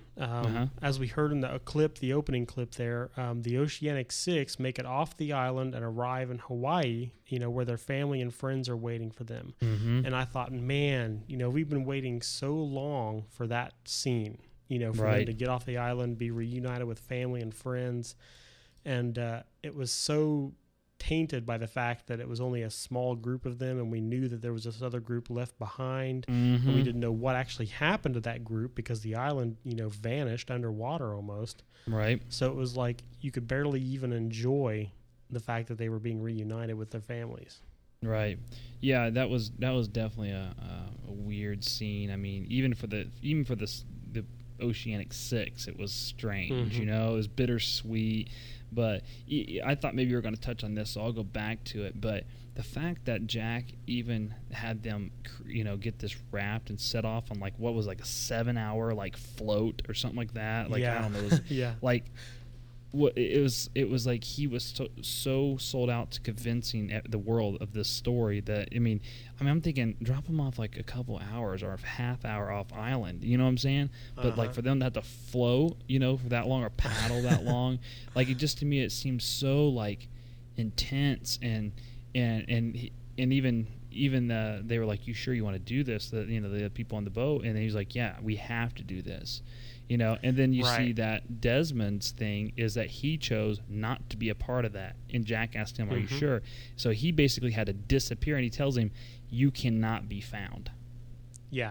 Right. You know, and that's huge too, you know. It goes back to the Widmore thing. Widmore says, you'll never find Penny to Ben. You know? Right. It's like almost, it's like this whole time thing starts to, like, mess with my head again, you know, like, when was that? You know, how far in advance was that? You know, was he talking, does Widmore now know that his daughter's with Desmond and completely, you know, not ever going to be found? Or is he just, you know, thinking, I'm going to make sure my daughter's never going to be found, you know? Exactly, yeah, and I have no clue. So, but that I linked those two together at that point, you know? You know, I was like, you know, and then at that point I think, okay, maybe Widmore's not a jerk. You know, I mean, I'm like, okay, he's trying to protect his daughter. He knows Desmond's with her. He knows they got off the island, da-da-da-da. You know, Widmore didn't kill Desmond. He got off the island, you know. So I don't know. Anyways, that's my little thing on that. That's what I was wondering if you're going to hit on. But the whole thing at the homecoming, it was just, like you said, kind of just awkward and weird. And for Kate, even worse, because absolutely nobody was there, you know. Right. Yeah, I felt bad for Kate and Sayid. They both were just kind of standing there looking around, didn't really have anybody. Except for Sayid, yeah. And with Kate, though, I think it was kind of like one of those things, like, oh, nobody's there, but nobody's there. You know, the police aren't there going, you know, about the arrest her, you know. Right, yeah. And related to that, you know, she's holding Aaron, and it's kind of like for the first time, you know, she starts to form that bond with him. And because he's all she's got, you know, he's the only thing that she really has off that island. Mm-hmm. So later they're giving a press conference, and let's listen to that scene. Okay. Based on the location of the wreckage, our best estimate of the crash site is here. From there, the survivors were carried by the ocean's current to here, an uninhabited island in the Lesser Sunda Islands, known as Membata. As you've all read in your briefing books, on day 103, a typhoon washed up the remnants of an Indonesian fishing boat, including basic supplies and a survival raft. On day 108, the remaining 6 survivors, including Miss Austin's baby, which she gave birth to on the island of Membata, used this raft to journey here, an island called Sumba. They then came ashore near a village called Manyukanga. This photo was taken by the local fishermen who found them. Once it was discovered who they were transported to Honolulu by the U.S. Coast Guard. As you can imagine, this has been an extraordinarily trying experience. They have, however, agreed to answer a few questions. So, ladies and gentlemen, the survivors of Oceanic 815. Just a clarification, sir. Dr. Yes. Shepard, Dr. Shepard. Can you tell us what it was like when the plane hit the ocean? How you survived?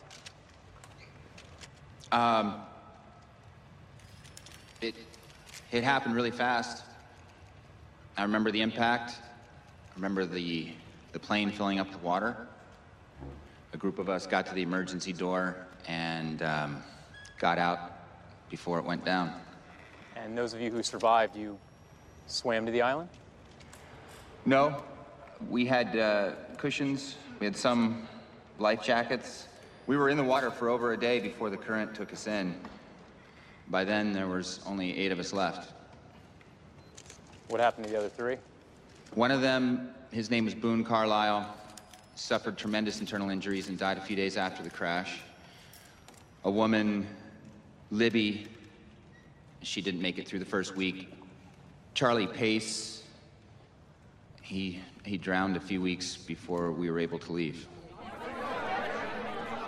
Mr. Reyes, you were worth more than $150 million at the time of your death.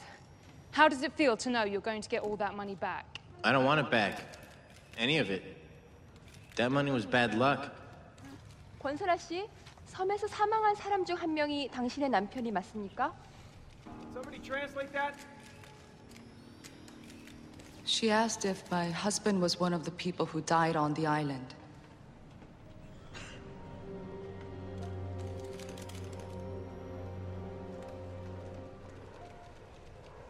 The answer is no. He never made it off the plane. Are you aware of the situation in Iraq, Mr. Jarrah? Do you have any plans to return?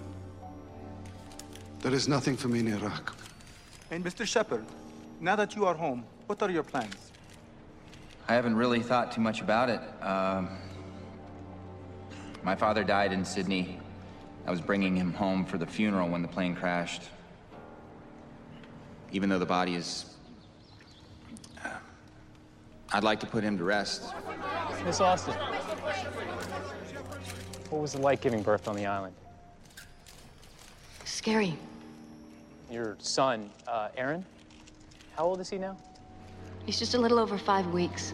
So that would have made you about 6 months pregnant when the U.S. Marshals Service apprehended you in Australia for an outstanding murder warrant. Is that correct? I'm afraid Ms. Austin's legal issue is off the table. Next question. Mr. Jarrah, given the amazing circumstances surrounding the survival of U6, is it possible there are any other survivors from the crash yet to be discovered? No, absolutely not.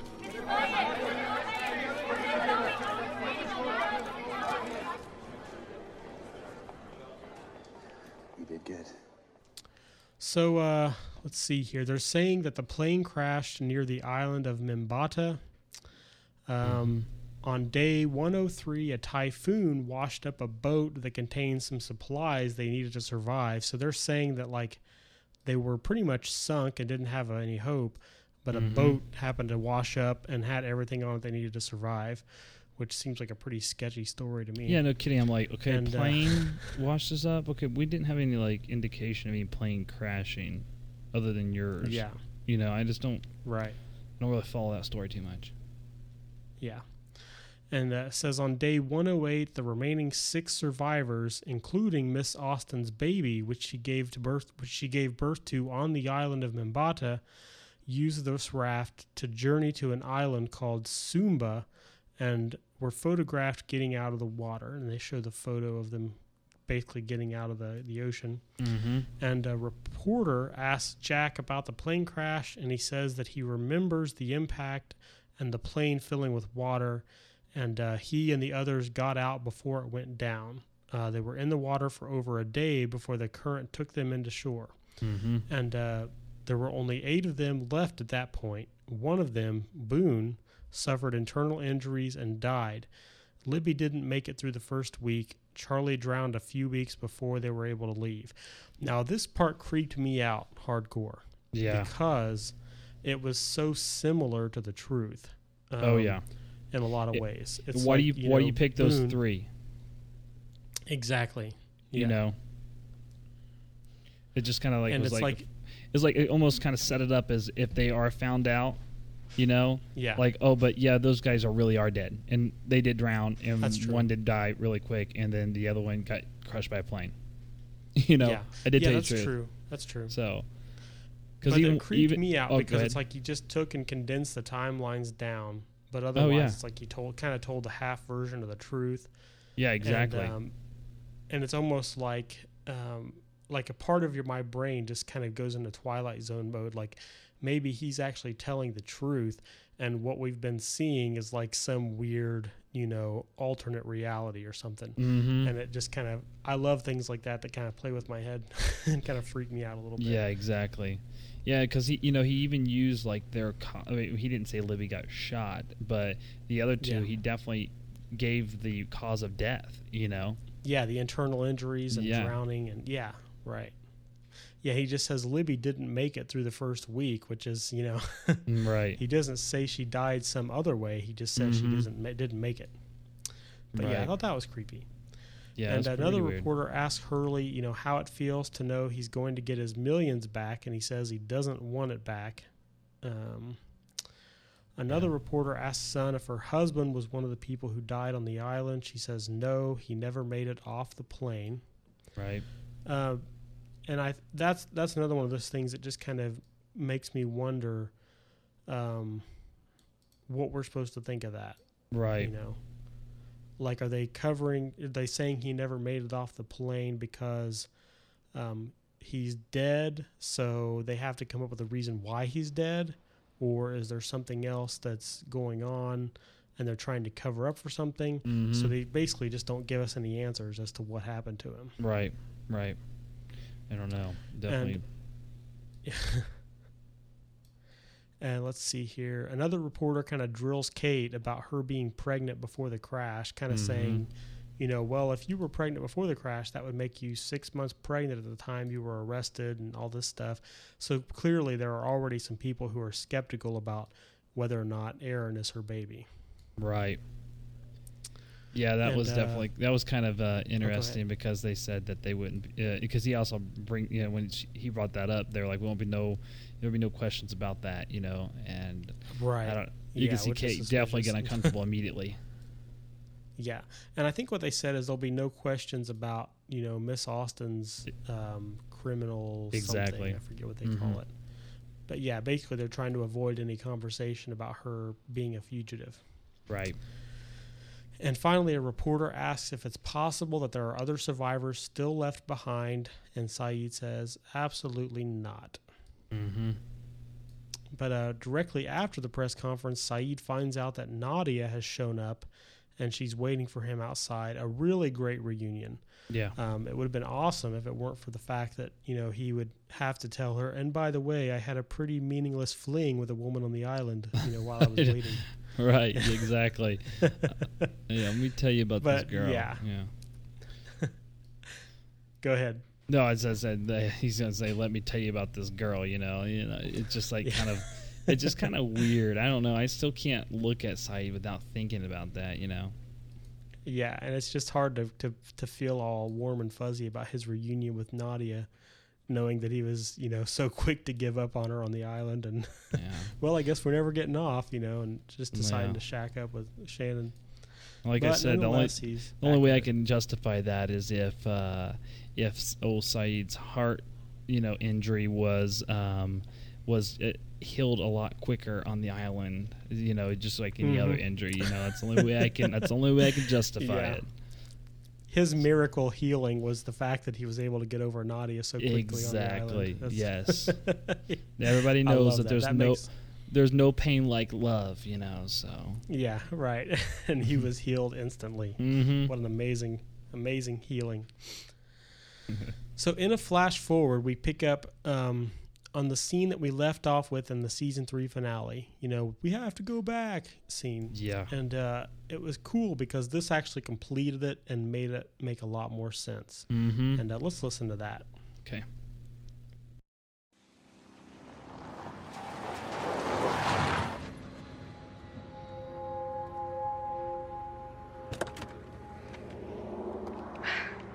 We have to go back.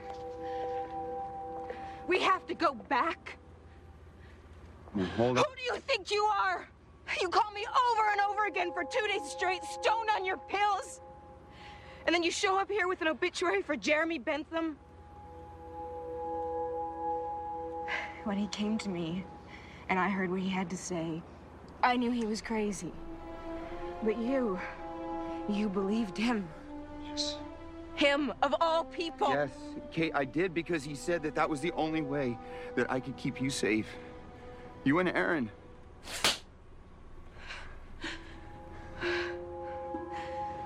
Don't you say his name. I still have to explain to him why you are not there to read to him, so don't you say his name! I'm sorry.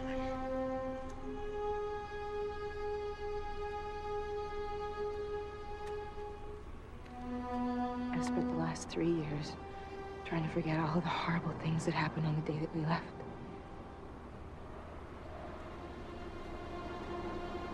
How dare you ask me to go back?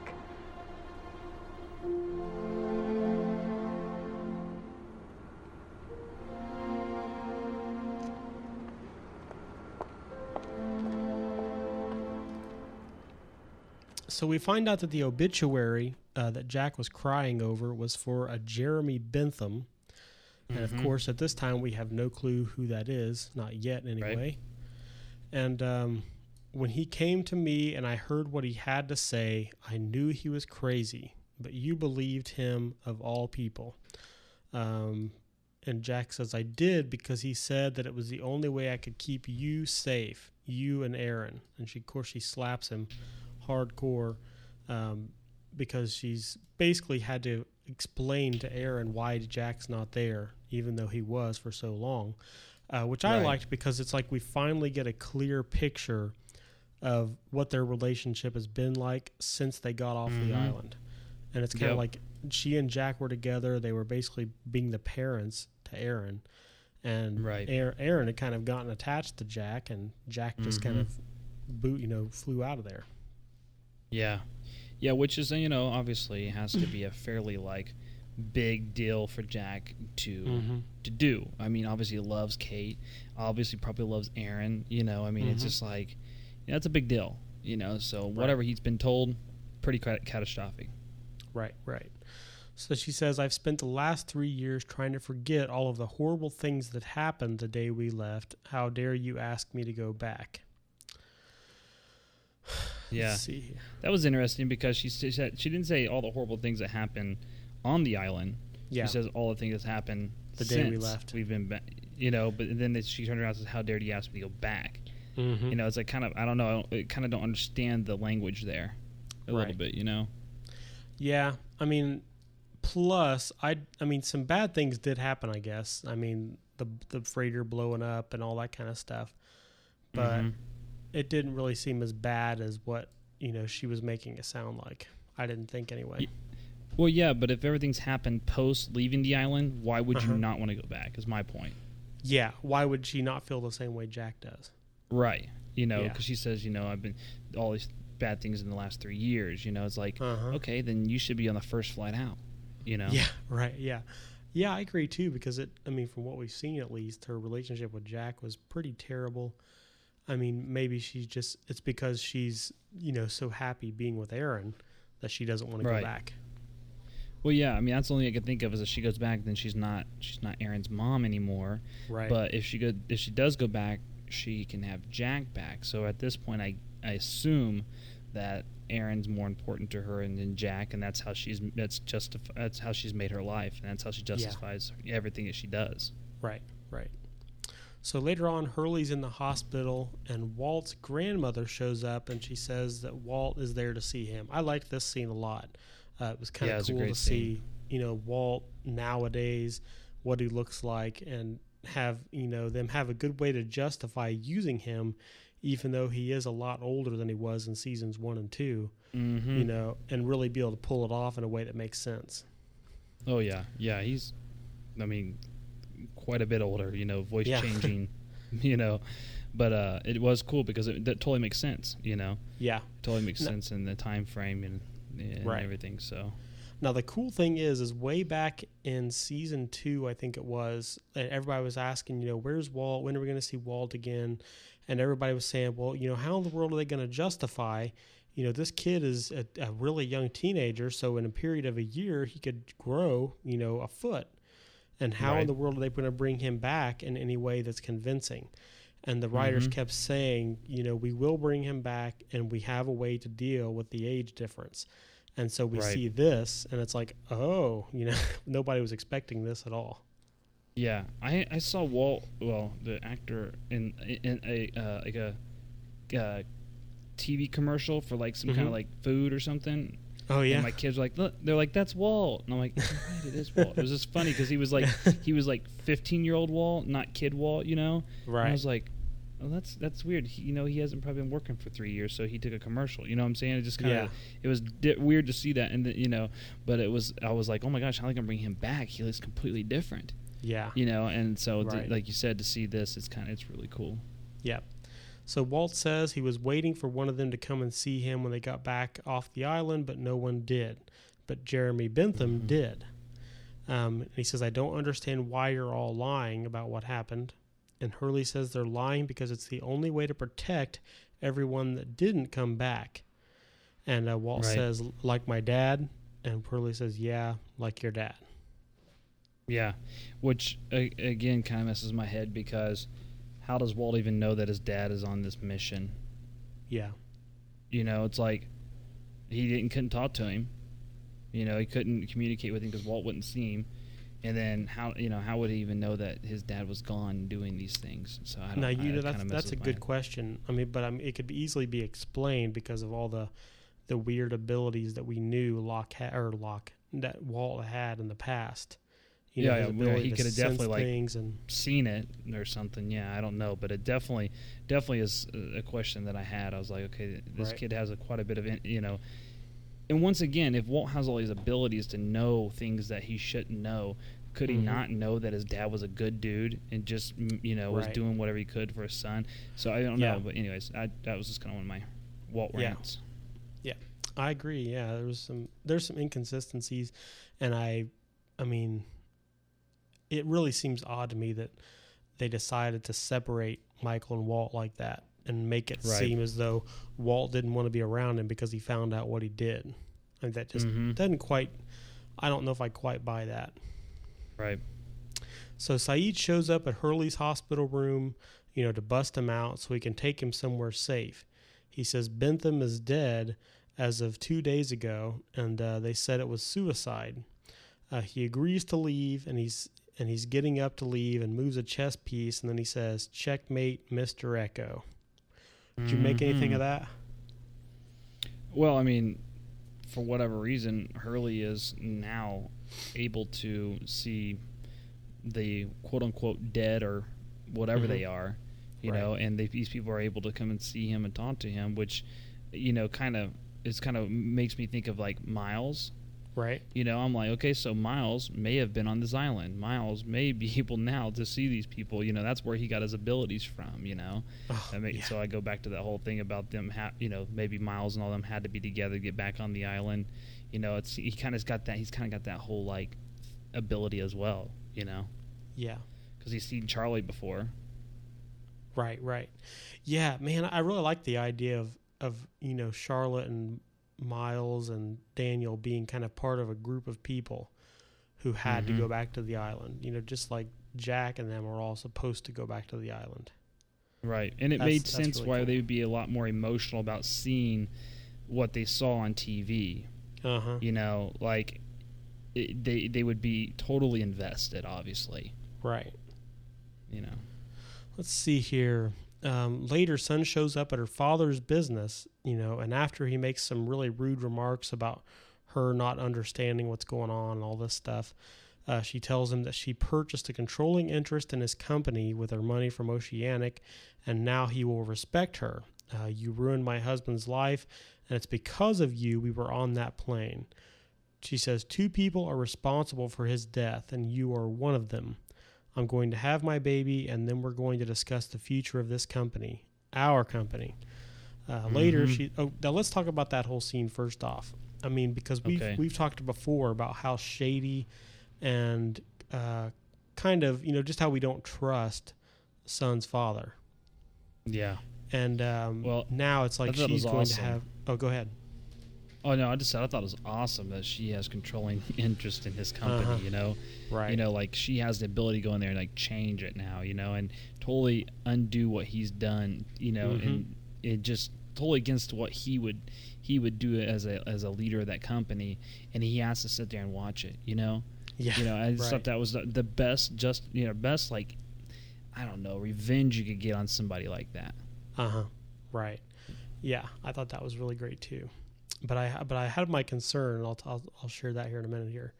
You know, she says she's in London, and she has an encounter with Widmore, and she talks about how he knows, you know, where they were and what happened to them while they were there. And you and I have common interests. When you're ready to discuss them, call me. As you know, we're not the only ones who left the island. And he asks why she would want to help him, and she doesn't answer. So I kind of got a really eerie feeling about Sun in this episode. Like there was almost kind of a dark side to her. Yeah, I did too. And the way I rack it up now, I see it 2-2. Widmore's got 2, being Sun and Desmond. And Ben's got 2, being Sayid and Jack. Yeah, and it's like almost, it's like racking up to be, like I told you before, a civil war. Right. Again, you know, these people, and I'm like, I'm kind of freaked out of what could happen here, how this could unfold.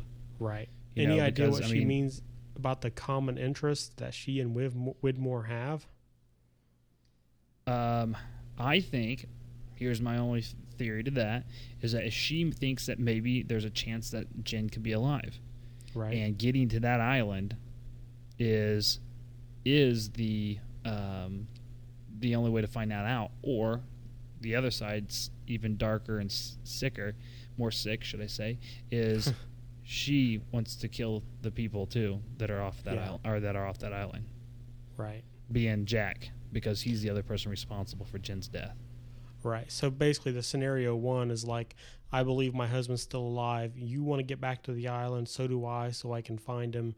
Let's work together. That kind of thing. Mm-hmm. Yeah, okay, that's cool. that's my hopes. Right. Yeah.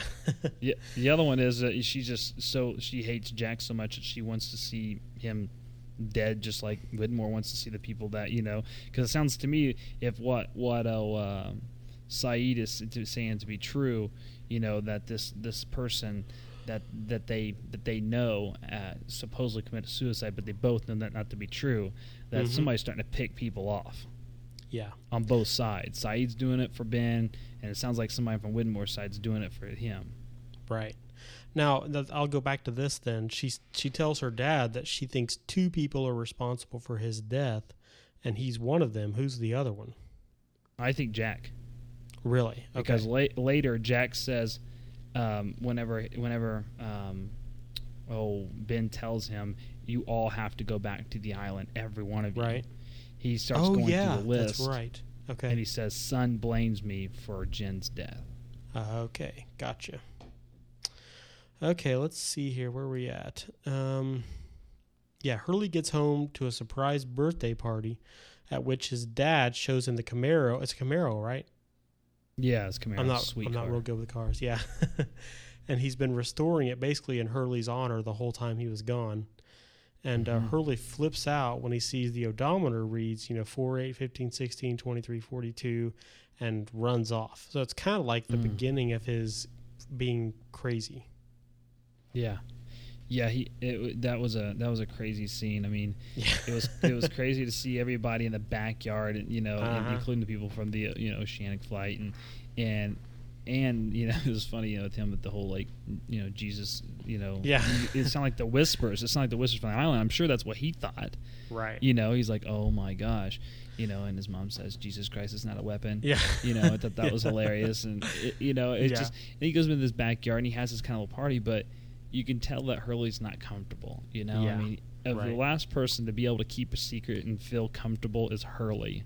Yeah. You know, and we talked about that before, but whenever he sees that odometer, I mean, I can imagine, you know, what he had to be thinking. I mean, yeah, exactly what I'd be thinking. I mean, if I see this number come up on anything, even though this is a fictional show, if it comes up on anything that I have, I'm going to go crazy, maybe. Yeah.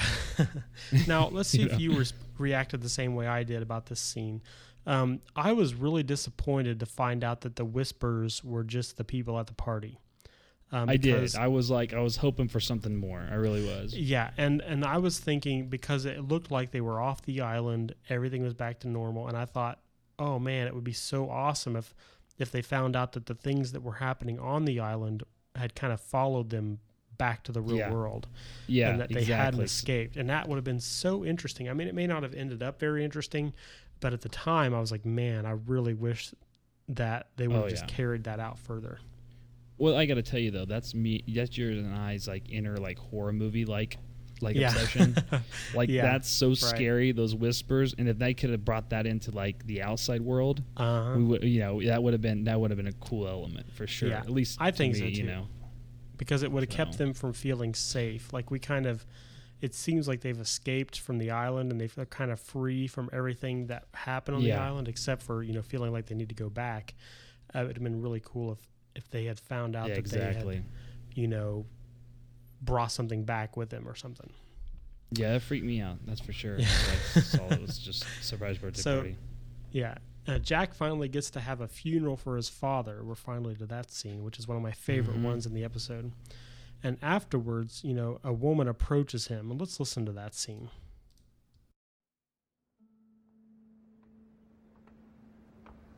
You did that well. Had a lot of practice. Excuse me. May I have a word with you? Mr. Shepherd, I'm very sorry for your loss. Thank you. How did you know my father? I believe I'm the reason. He was in Australia when he died. I'm sorry. I don't understand. Why would he have come to see you? Oh, he didn't come to see me. I was still in the hospital. I never saw him. He came to see his daughter. My daughter, Mr. Shepherd. My father didn't have a daughter. Yes. You did. If you don't believe me, check his phone records. Would you like to know the strangest thing about all this, Mr. Shepherd? My daughter was on your plane, too. She was on flight 815. You were in the air for 6 hours. Probably just a few rows from her. You never even knew she was your sister. She was one of the ones who died when your plane hit the water. Her name was Claire.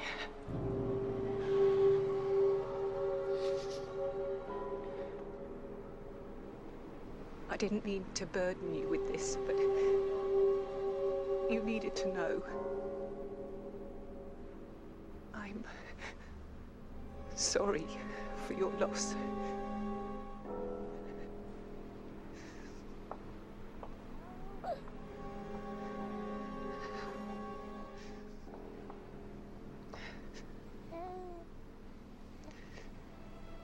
Your son is beautiful.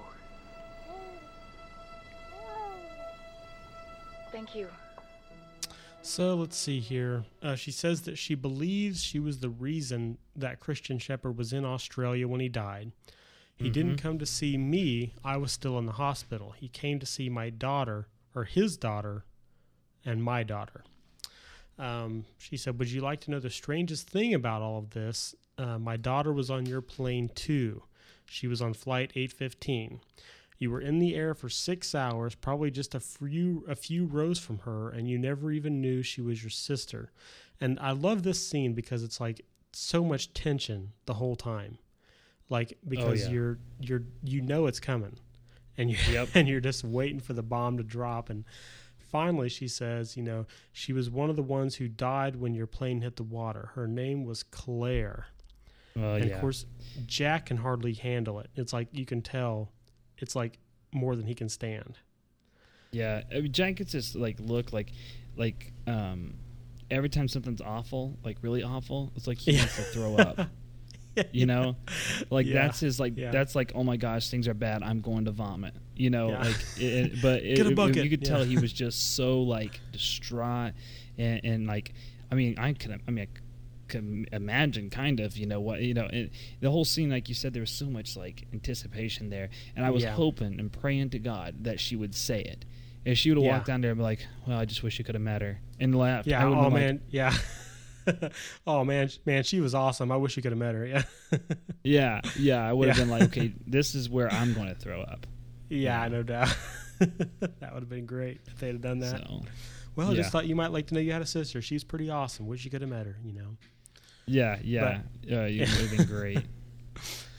And of course, I love the you bringing up Jack's expression whenever something hits him really hard. He kind of his head kind of darts back and forth, and he puts his hand up to his brow, like he's trying to keep his brain from falling out of the front of his skull. Exactly, it's beautiful. Yeah, he is a good actor. Yo, he's a great actor. I'm actually trying to do that in my life more. That same expression. My wife's like, we need to get gas, and I just go straight into that. You know, and I just it's your fallback. It adds a whole new element to my like life. You know, just that whole like, I'm going to vomit, we need gas. You know, so I appreciate the show for awesome. That. And so to top it all off, she walks over to Kate, who's holding Aaron, and says, "You know, oh, your son is beautiful." You know, so just awesome scene. I think it's probably my favorite scene in the whole finale. It's just awesome. it was brilliant. Let's see here. In a dream, let's before we go to there, I want to make sure we explore this whole Jack finding out that Claire was his sister thing as much as we can. That's huge. So, the moment he gets back and has that funeral, from then on, he knows that Aaron is his nephew. Mm-hmm. So that explains his uneasiness about being around him, and that's why he didn't want to be around Kate for a while. Partly, eventually he got over that. Partly, however, it does to me kind of bring up a whole another mystery of like, okay, it's your he's related to you, it's your nephew, you know, of course you want to be around him and make sure he's okay. But it also brings up that other part, which I'm trying to think timeline here. I think it may be after that, where he says, "You're not even related to him." You know, that scene, right? And we now know. Okay, he does know. He's Aaron's uncle, right? You know, right? Yeah, I mean, and it has to be hard too, because I imagine the main reason he doesn't want to be around him is because it makes him hard for him to keep up this lie that they've been telling, and like you know, every time he looks at Aaron, he remembers that Claire is his sister, and you know, who knows what happened to her. And that probably pushes him over the edge even more. And that's what eventually gets him to the point where he's on pills and is talking about needing to get back, because it's like a huge piece of unfinished business that he needs some closure on. If she's still alive and he's in some other part of the world, he needs to get with her and talk about it and figure out what the heck's going on. Yeah, most definitely. Yeah, and I think maybe probably part of his misery also is the fact that his official title would be Uncle Dad, and that's only like acceptable. That, I mean, like, you know, that can only happen like in some pretty like, you know, dysfunctional families. So you know, you can't go through life with being Uncle Dad. You know. Yeah. But it does help me understand a lot of how he's really so messed up. Oh yeah. I mean, gosh, you imagine looking at him? Yeah. Just crazy. Okay, so moving along here. In a dream, Kate is kind of awakened in the middle of the night by a phone call that sounds like someone talking backwards. I didn't bother to reverse it to see what it was, but it did sound like somebody talking backwards. Oh, it did, definitely. Yeah, she grabs a gun and goes into Aaron's room. It's a big gun, too. I mean, this is like Dirty Harry. Pretty scary. Yeah. Yeah. Yeah, it was like a, I mean, why does she have a gun like that? No kidding. And, I mean, like, that's pretty massive. But that you know what, that like you said before with the scene with Hurley, like it was kind of like, it was exciting to hear that type of weirdness again, you know. Mm-hmm. Almost like the whispers again, you know. Right. And I guess there is, we'll talk about that in a minute, but don't let me forget. Okay. So she grabs the gun, she goes into Aaron's room, and there's Claire leaning over Aaron, who tells Kate Scary. Not to bring him back. Don't you dare bring him back. Oh my gosh. So maybe that freaked me out. There is something that followed them back from that island, because there's a lot of people seeing people that shouldn't be there. Almost definitely. Like it goes. I mean, it just makes me think so much about that projection thing. You know, you ever see people that you know, say, or what is it? Ever appear somewhere where he wasn't supposed to be? Yeah, like that crap seems totally linked to this island. You know what I'm saying? And, and now they're able to see that, and you know. So I'm sitting there, and when I was seeing Claire, I just got sick. I got the whole Jack expression, like oh my gosh, started rocking my head back and forth. I didn't know what to do. Yeah. So, but that was so, and the fact that the mom says, "Don't you dare bring him back." You know, I'm like, that's saying, "Don't you dare bring him back to me." Yeah. You know, I don't know. Well, that's the thing, though. Is, I mean, right now we don't know if this is just, Kate feeling guilty about having Aaron and actually considering taking him back to the island, or if this is actually Claire visiting Kate, somehow, and telling her not to bring him back. Yeah, but it's like, that's the thing. It's like whatever it is, in Kate's mind, it's the convincing no to going back. So just as much as Jack is saying we have to, she in her mind has already made up her mind due to this dream, or if it was just some kind of dream, you got this dream, and it's, I mean, people do this stuff all the time. They're like, no, I'm not supposed to because of this, and it's something they fabricate in their own mind, but it doesn't matter. They believe it.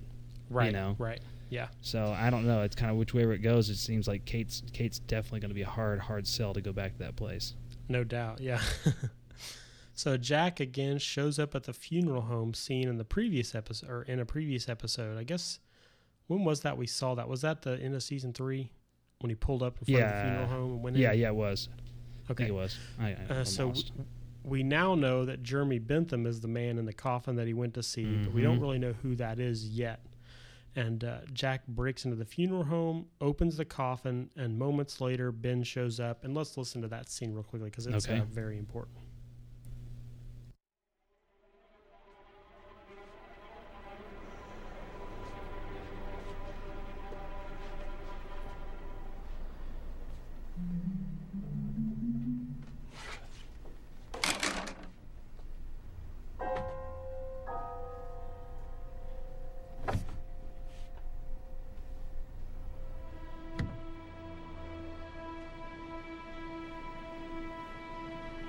Hello, Jack. Sorry. Didn't mean to scare you. Did he tell you that I was off the island? Yes, he did.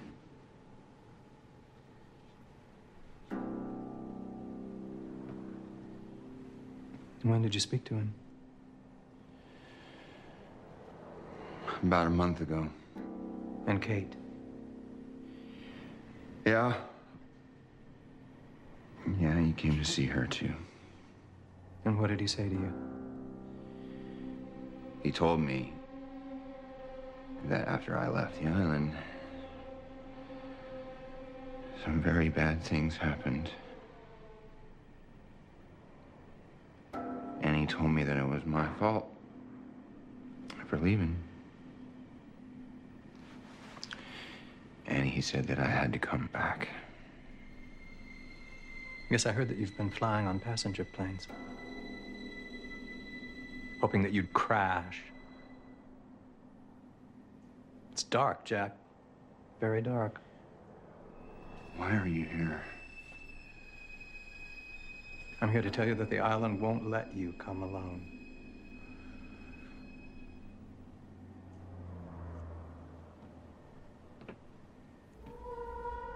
All of you have to go back.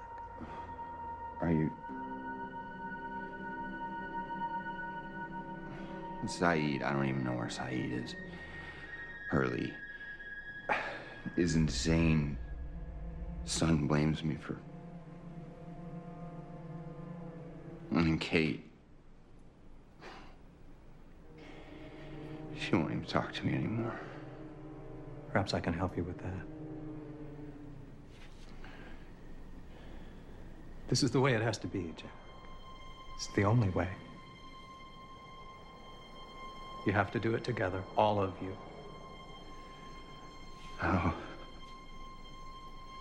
I have a few ideas.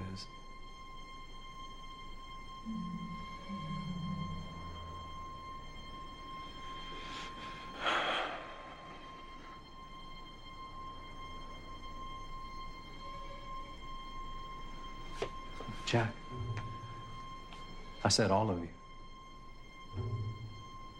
We're going to have to bring him too. So let's see here. Jack spoke to Jeremy Bentham about a month ago, and he told Jack that after he left the island, some very bad things happened, and he told him it was his fault for leaving, and he said that Jack had to come back. Mm-hmm. And Ben says, I'm here to tell you that the island won't let you come alone.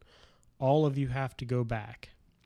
And he says, you know, Jack lists all of the reasons why the others won't listen to him and why they won't come. And like you said earlier, he says that Sun blames him for Jin's death. Right. And Ben says he has a few ideas for how to get them all to agree to come. So again, Ben has a plan for getting them all to come back. And he says, I said, all of you were going to have to bring him too, and looks over at Jeremy Bentham. And of course, then we find out that Locke is Jeremy Bentham. Oh, yeah. Yep. And I remember saying it can only be one of two people, Ben or Locke. Right. You know, because those are the only two that wouldn't have family members to come see him, mm-hmm. you know. But the fact that it's Locke, I mean, like, I was just like, I thought it to be possibly one of those two, and I didn't want it to be the one of those two. But yeah. I told my wife, I said, if Locke is actually dead, they will have to spend the rest of the whole show mm-hmm. showing that how, because you cannot have a show at Lost without Locke. Right. Yeah. You know. Well, and it devastated me that he would be dead. Yeah. It's so intriguing, man. I mean, I want to know, why was he going by the name Jeremy Bentham? Mm-hmm. Why, you know, he shows up and visits. I mean, let's go back and kind of fill in some pieces here. I mean, he shows up and, you know, and visits them individually, basically tell mm-hmm. them they all have to come back to the island. So first off, Locke somehow has left the island. Right. And even though Ben told us before, you know, once you leave, you can never come back. Right. So he's left. I don't know. Like, I was trying to think on that. I was like, maybe he has gotten some kind of, like, ability through Jacob to come and go, you sure. know. But then I'm like, if not, though, he's stuck unless him getting back, only way he could get back is if he brought those others back. Right. You know, it was like some kind of circumstances to him coming back, you know? Sure. Because obviously there is a way to go back, because he's telling these other people they have to. Well, right, but they left a different way. Like, Ben was getting ready to leave, you know, by turning that wheel. And he clearly said, you know, well, I guess there is a little bit of room to wonder if there are ways you can leave the island and still come back. Mm-hmm. Right. But yeah, either way, he's left the island for whatever reason to try to get all these people to agree to come back to the island, and somehow mm-hmm. or other ends up dead. Yeah. So well, I'm just, only thing I can tell you is that I hate the fact that it seems that he's dead, and I hate that. It just for what I mean, because to me it's just a killer, because he has worked so hard to be on this island, and right. he loves it, and he's found his own, and for it to all be short-sighted, mm-hmm. you know, and for him, you know, just to fall victim to this, you know, whatever game that's going on. You know, I just, I hate that. Yeah. Yeah, it definitely just totally, it changes everything. And it's hard to imagine. The only way I could, go ahead. It's hard to imagine what could happen in season 5, you know. Oh, yeah. In light of this information. Well, and the way I Nellie and my wife and I started talking about it, and I said, you know, the only way I could justify or see something happen here is, okay, they bring Locke back, and he's magically back alive because of him, you know, going back to this place, you know, which it could happen. I mean, you know, and that to me is justification, you know. He goes back there and he's just, they just bury him. I'm like, oh, I hate this, you know. Right, yeah. Well, is there anything else we need to recap here on the episode before we get on to voicemails and stuff here? I don't think so. I'm interested to see what Ben's plan is to get everybody else back. And, right. You know, it's just a lot of mystery and it's just an amazing, amazing, amazing season finale. Okay. Yeah, I mean, it's awesome. I mean, I think it's definitely the best season finale. I mean, it may not be the most mysterious. I think season 1's finale of, you know, finding the hatch, staring down into it, is probably a bigger mystery. I don't know, man. It's a close tie, I think, for me between this one and the season 1 finale. But yeah, I mean, let's just move on to our voicemails here. First off, I've got to apologize for whatever reason Skype wasn't sending me emails for new voicemails. So we had a pile of voicemails here from pretty much back through the beginning of season 4, which I thought would be kind of cool. Yeah. I thought it would be kind of cool to listen to those now, because it'll give us a chance to readdress some of those episodes and just kind of touch on them again and kind of refresh things. And I thought it'd be kind of cool to be able to discuss those a little bit. So let's dig into those. Hi, this is Robert from Miami. I'm calling in regard to your last podcast. By the way, love your podcast. Love reliving old Lost episodes.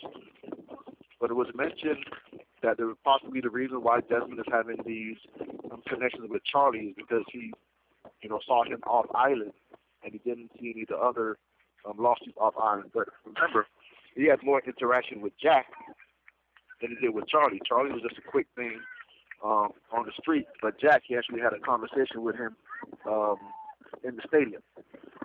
Also, as far as the last episode coming up, I prefer if you just do it all 2 hours, all on Sunday. It's torture waiting for 3 more days to hear your reaction to the second part of the episode. But don't mind if it's posted or put on your podcast. You're doing a great job right here. So what do you think? I remember us having this conversation about why was Desmond able to see Charlie's future but no one else's, and what we had kind of made the assumption that maybe it was because he had that interaction with Charlie in the past when he went back in time. Right. Yeah, I remember us talking about that. We said that it was kind of our theory that maybe that's why he brought that forward, was because he had that interaction on his on Desmond's flash forward. He had the interaction with Charlie, and I get what the caller was saying about the interaction with Jack as well. However, I'm trying to remember back. I was trying to look back and say, was the flash forward, did he see Jack in that too, or was it just in the past? You know what I'm saying? It was just in the past. That's what I'm thinking. I'm thinking that the difference is that there was actually a interaction with someone in that flash forward or back. You know, when Desmond went back, he only had that kind of, or a little moment with Charlie. You know, and it almost seems like he brought that forward with him. That's the only thing I could think of. Yeah. You know, that's my thinking too. That basically, you know, he saw Jack in the past for real. Like, it wasn't something that was changed because he revisited. Right. It was actually what happened the first time. Whereas with Charlie, the only reason he saw him in the past, at least, you know, from what we can tell, is because he went back a second time. Right. Exactly. Yeah. But Robert, thank you so much for your comments. That's an awesome thought. I hadn't considered that actually when we talked about it last time. And here's another voicemail. Hey guys, this is Devin from California, and I'm Diggy or D-I-G-Y on the forum, and I just listened to Through Looking Glass Part 1, and you guys mentioned Sawyer, and I had a kind of a question, wanted to know what you guys thought about it. It seemed like previously in previous seasons, and even through Season 3, that a lot of people seemed to die once they got their issues pre-island figured out or solved. And Sawyer seemed to get his out of the way in the brig, which you guys brought up after he killed, I guess, the original Sawyer. So my question was, I mean, do you think that that was actually, I mean, his issues seemed to be from episode 1 had to do with this guy and his letter. And once he got that out of the way, that seemed to be his big problem, I suppose. Do you guys think that was actually true? I mean, maybe there's something else about Sawyer we don't know that he needs to resolve on the island, or maybe he wasn't supposed to kill the original Sawyer. He was supposed to let him live, and because he killed him, maybe he can't get his problems resolved. I don't know. And my other question was, who you guys think the ultimate evil in the series, I guess, is so far? I mean, right now we know about, obviously we know Ben, and now we know about Jacob. I mean, do you think that Ben is the ultimate bad guy that everybody's going to have to face? Or, I think it would be interesting if Jacob actually was. If you think about it, he was trying to get help from John Locke, who, in my opinion, is kind of willing to help people, even though he shouldn't. I mean, he's been following Ben around like a puppy dog and ends up getting shot because of it. I mean, do you think that Jacob knew this and he's like, you know, if I talk to John Locke and make him think that he's special by not letting Ben know what I'm saying to him, maybe John will help me and maybe we'll get this whole situation under control. I don't know. I mean, there's other people you guys want to throw in there. I mean, you could throw in the Dharma Initiative. You can throw in someone else, which I'm not going to mention his or her name, but they could actually be the ultimate evil as well. But I'm just kind of curious what you guys' thoughts on that. And, of course, you can use this on the show. Thanks very much, Devin. Some awesome points there. So he's talking about, you know, Sawyer, the fact that he kind of, you know, he seemed to work out his issues, mm-hmm. which in this case was, you know, the whole real Sawyer and the effect he had had on his life in the past. Right. But, you know, was that actually his big issue that he was trying to resolve, or was there something else that we don't know about? Yeah, that's on the surface, I mean, I guess if you ask Sawyer, I bet he would say, my issue is I haven't found the real Sawyer, you know. But I don't think that that's Sawyer's issue. I think there's, I mean, the fact that he killed him, I think, becomes part of his issue. You know what I'm saying? Like, it's right. It might have helped him resolve something in his own mind, but mm-hmm. in actuality, there's still a lot of work to be done there. But we are seeing a progression, you know, just in who Sawyer is and things like that. And I think he's getting closer to resolving those issues of Sawyer, you know. Yeah, and he kind of addressed that in the second part of his message about, you know, maybe he wasn't supposed to kill the real Sawyer, and that was part of his whole issue that he was supposed to work out. Getting over this desire mm-hmm. to get the revenge was his real issue, and now that he gave in and, you know, killed the real Sawyer, he may never be able to actually work that out. Yeah. He's kind of took up his very last chance and just kind of has to suffer the consequences. Yeah, that's true. That's very true. I mean, you know, I don't know. In my opinion, I don't know that was the ultimate end of the possible redemption, especially on this island. Right. I think the island's like, no, we will not give up on you. I mean, you know, like I said, it's kind of got that, I've mentioned this before, but it's got that real God element to it, you know, in a sense. Right. And mm-hmm. it's like, no matter what, you know, they won't give up on you. It'll continue to give you chances and grace. And, you know, and it's just like, okay, you messed this one up. That was a big one, but we'll see what happens next time, you know? Yeah. Right. And, of course, the second part of his message was about, you know, who was the ultimate bad guy, kind of mm-hmm. the final, you know, boss, I guess you could say, that they're going to have to everybody's going to have to defeat. Any thoughts on that? Man, I don't know. It's like, you know, from each episode to episode, I think somebody else is good or someone else is bad, or I like mm-hmm. a character, then I hate a character. So, you know, his theory about Jacob being, it could possibly be the you know, the big evil, you know, trying to trick John into, which, you know, makes total sense because John's that person that, given the opportunity, will you just jump at really much anything, you know. So, right. You know, everybody on the island has pretty much used John in that capacity, you know. So for Jacob to be do the same thing, I could definitely see that being the case. Yeah, I really like the idea of Jacob kind of being the mastermind behind everything. Yeah. And kind of using Locke to orchestrate all of these events in some way. Right. I think that's a really cool idea. Definitely. Well, let's move on to the next one here. Hey, Anton and Evan. It's Jed from Des Moines. I just finished listening to Through the Looking Glass, the season 3 finale, the second episode you guys did about it. And frankly, I was driving to work, and I really wish we could have a two-way street when you guys do these, because so many things I wanted to talk to you about, so many things I wanted to say while you were talking. Just what a great conversation you guys had. I loved it. Thank you very much. The show you do is so amazing to listen to, because you just delve so deeply into these things and have so many interesting insights. And to hear Anton talk about this, just remembering myself how it was watching it for the first time, it's so much fun. Thank you for the show. But a few points. Charlie's death. It killed me to see Charlie die. You guys talked about how he died, and thinking about how that scene works, it is tough. I think I agree that he was sort of protecting Desmond. He was fated to die. He was accepting that. And then when Mikhail blew up the hole, I thought to myself, why doesn't Charlie get out there as well?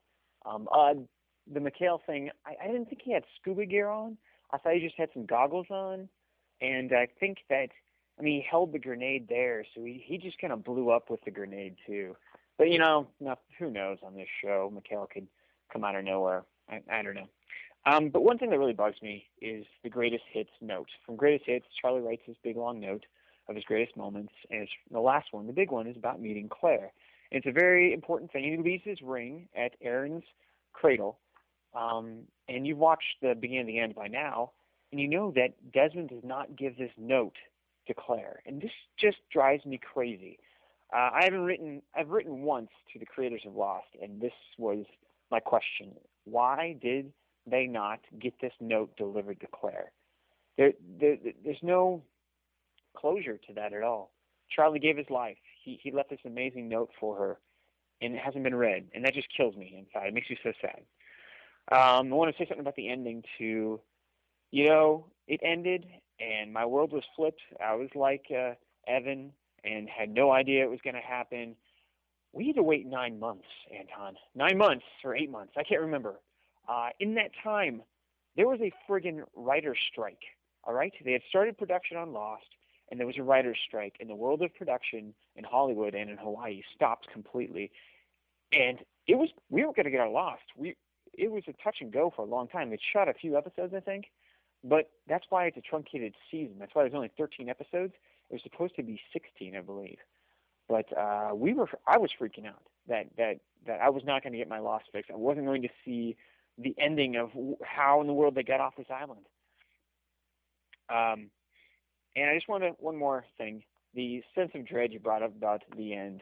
Finally, Evan, I think Anton is exactly where we are. He's sad now. He's understanding that the show is coming to a close, and this is the end game starting. 4th season, 5th season, 6th season, and that's it. No more Lost. And I think we're all in that same place now. We don't want it to end. It's so much fun. We don't want an X-Files where the thing peters out and it's not good in the end. We want a high-quality show, but it's so sad because what are we going to do? Lost is over. Nothing more to talk about. I don't know. Guys, fantastic episode. Thank you so much for doing the show. Take care.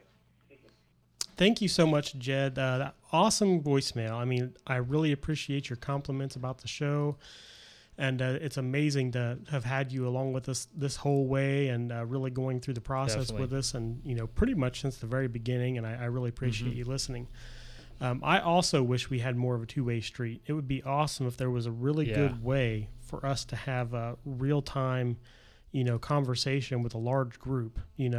I know we could use TalkShoe or something like that, but with Anton being not quite caught up, it's a little scary and difficult to do those real time conversations. So maybe season 6 we can actually do some, you know, real time stuff with everybody. Yeah, that'd be cool. Yeah, I think that would be really cool. Yeah, and let's see. Oh, go ahead. I was just gonna say he brought up some really, really, really good points. You know, just the one that stands out to me, and I'm sure we'll go back through some of these. But the fact that they never give the greatest hits to Claire, like to be honest with you, I didn't even pick up on it because I think maybe because we were recording these and we were, you know, this the way it was set up to, for the recording, I don't think that I was paying more attention to what was going on around it rather than that, like the news that was going to get to Claire rather than the greatest hits note, you know. Right. But now that Jed has told me this, I am totally frustrated. And I'm like now I gotta know. Now I'm thinking, okay, that's why Charlie's haunting everybody, because somebody's gonna get Claire this dang letter, you know. Yeah, I did not realize it until I heard his voicemail. Like I totally forgot about it, and I assume it's because Desmond dove into the water and that, you know, piece of paper was in his pocket. It probably didn't make it. Yeah, that's true. I mean, I guess how could they have writer said, well, let's find a Ziploc bag, put it in there, but you know, before this thing, you know, before he goes out of the station there, you know, so it protects his letter. You're right. It probably got ruined to a certain degree, but at least have Desmond go up and say, look, he wrote you, you know, his greatest hits, and you know, he wanted you to have it. However, I don't, you know, I was in the water, it's gone, but I wanted you to know that he did write you this letter saying how much you meant to him, you know, something to that effect, but not just Claire, Charlie's dead.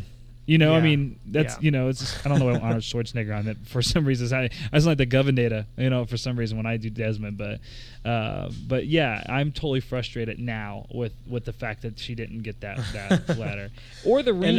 And it could be they're saving that, too. I mean, it very that's well true. Could be that they're going to wait, and at some point she'll get that. Some point, Vincent's going to be coming running out of the jungle with it in his mouth. Yeah, that's what's gonna happen. And then a Scooby-Doo type voice to be like, you know, don't forget this, you know. Yes, exactly. Kind of it's gonna be perfectly coiled up with the ring around it. That's how they're going to do it. That'd be a post-mortem proposal or something. Yeah, exactly. Yes. Yeah, that'd be the only way they could make up for it, I think. Right. Definitely.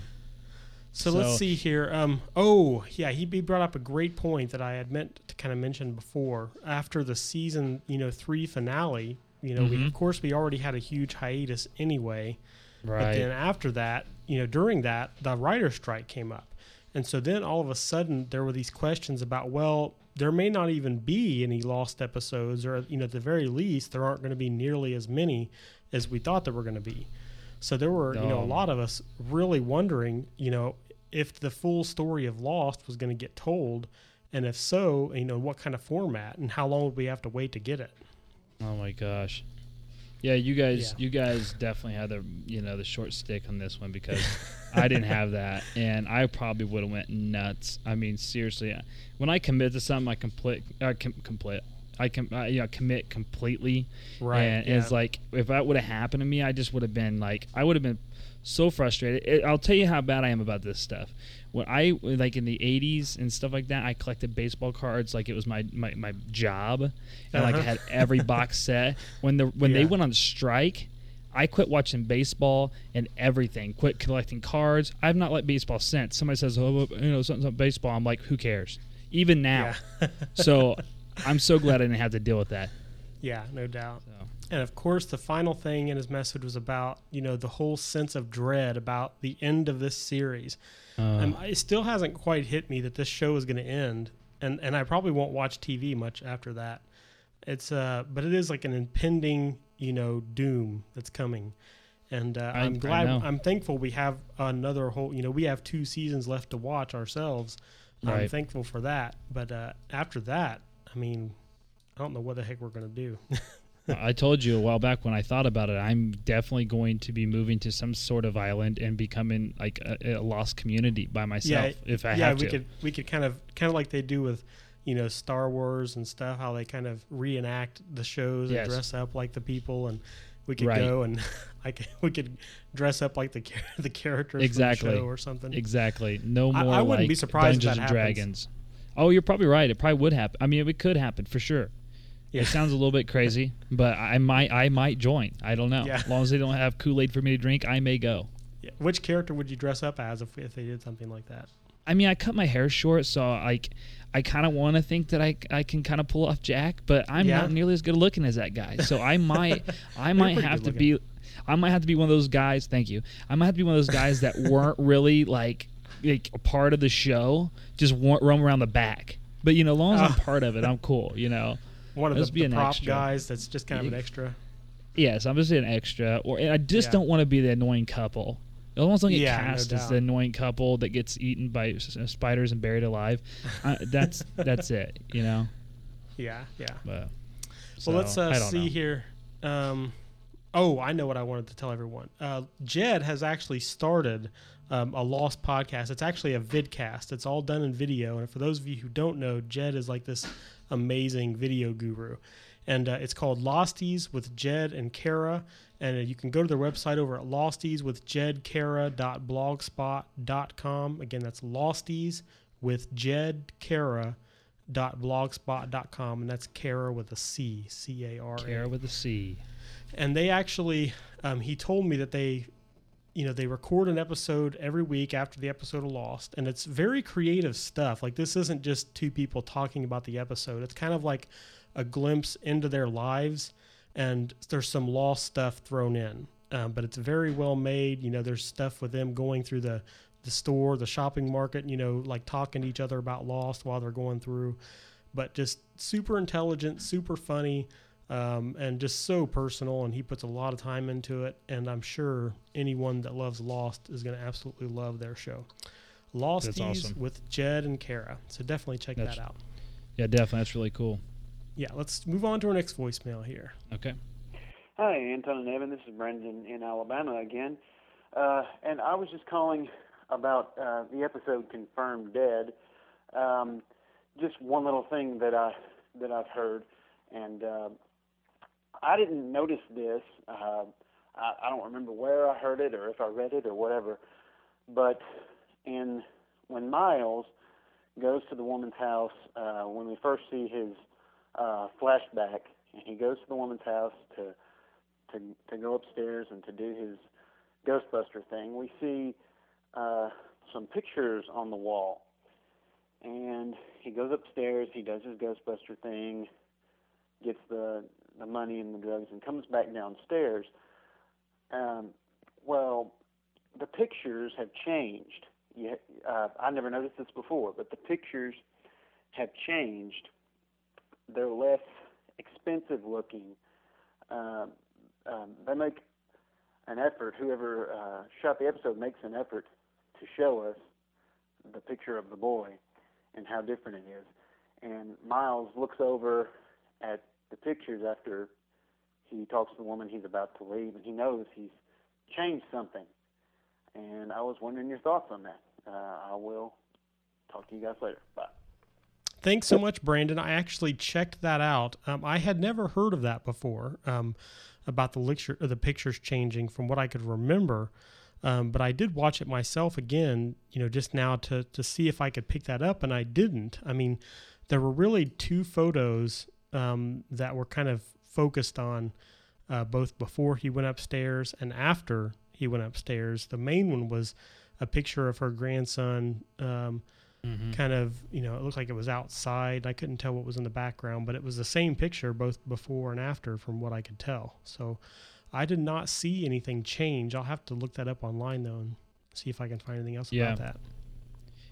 I mean, I kind of get what they're saying, because he does kind of look back at the wall and kind of get this weird look on his face. Yeah, exactly. You know, so if they did change it, you know, I could understand why Miles might have that weird look. I just always assumed that he looked at it because it was the grandson or whatever that, you know, he just stole the money off of, you know. Right. So, but interesting thought. Definitely kind of spooked me out just thinking about it. Actually, I'll just look this up here on Lostpedia here. And okay. There is a note about it. It says, when Miles heads up the stairs to have his discussion with the ghost, the pictures on the wall can be seen in wooden frames. When Miles comes back down the stairs, the frames of the pictures have changed to synthetic brass. Additionally, the picture the camera centers on is bigger in the second scene. It also appears that the photos, not only the frames surrounding the focal point, have also been changed. Most notably, the photo to the left of the focal point photo. In one, it shows a young man entering a car. In the other scene, it appears to be something completely different. Among fans, it is debated if this changing of the frames and pictures is important or simply a prop error. So yeah, I guess the changes were more subtle than I thought they would be. Okay. Well, that's interesting. Yeah, no doubt. I mean, now that I look at I took screen caps of the different things, and it's real subtle, but yeah, the frames are totally different from one to the other. That's kind of creepy. I'm kind of with the writer. Yeah, it is. That's what I'm kind of wondering, though, is it one of those things where it's just like a sloppy, props or actually intentional, Well, but that's the thing, though. If it were a prop error, I mean, why would, if they're done shooting for the day, why would they're going to come back the next day. Why would they take all the photos off the wall? That's true. You let alone take them out of the frames. Right. Yeah, no, it seems like it's intentional. That's for sure. Yeah, so, that's just creepy. I mean, I don't know what to make of it. Yeah. It seems like the caller said, he somehow changed something by having that little conversation, like him doing that altered the present time somehow. Yeah. Yeah, man. I mean, unless there's some implication of some time travel going on, like the woman has the same photos, but she's updated the frames kind of a thing. Yeah, that's true. I don't know. Man, that's crazy, though. I don't know how I had never heard of that one before. But thanks so much, Brandon, for sending that in. That's so awesome. We had one other voicemail that I debated whether or not to play it yet.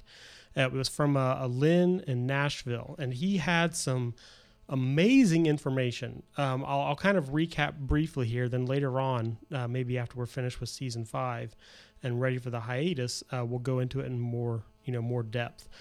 Basically, he talked about the experience, those of us who watched Lost from the beginning had, or at least, pretty early on. And there was all this extra stuff out there to kind of supplement the show. Some things like there was this whole Lost ARG, which is I think it stands for alternate reality game or something like that, but I forget.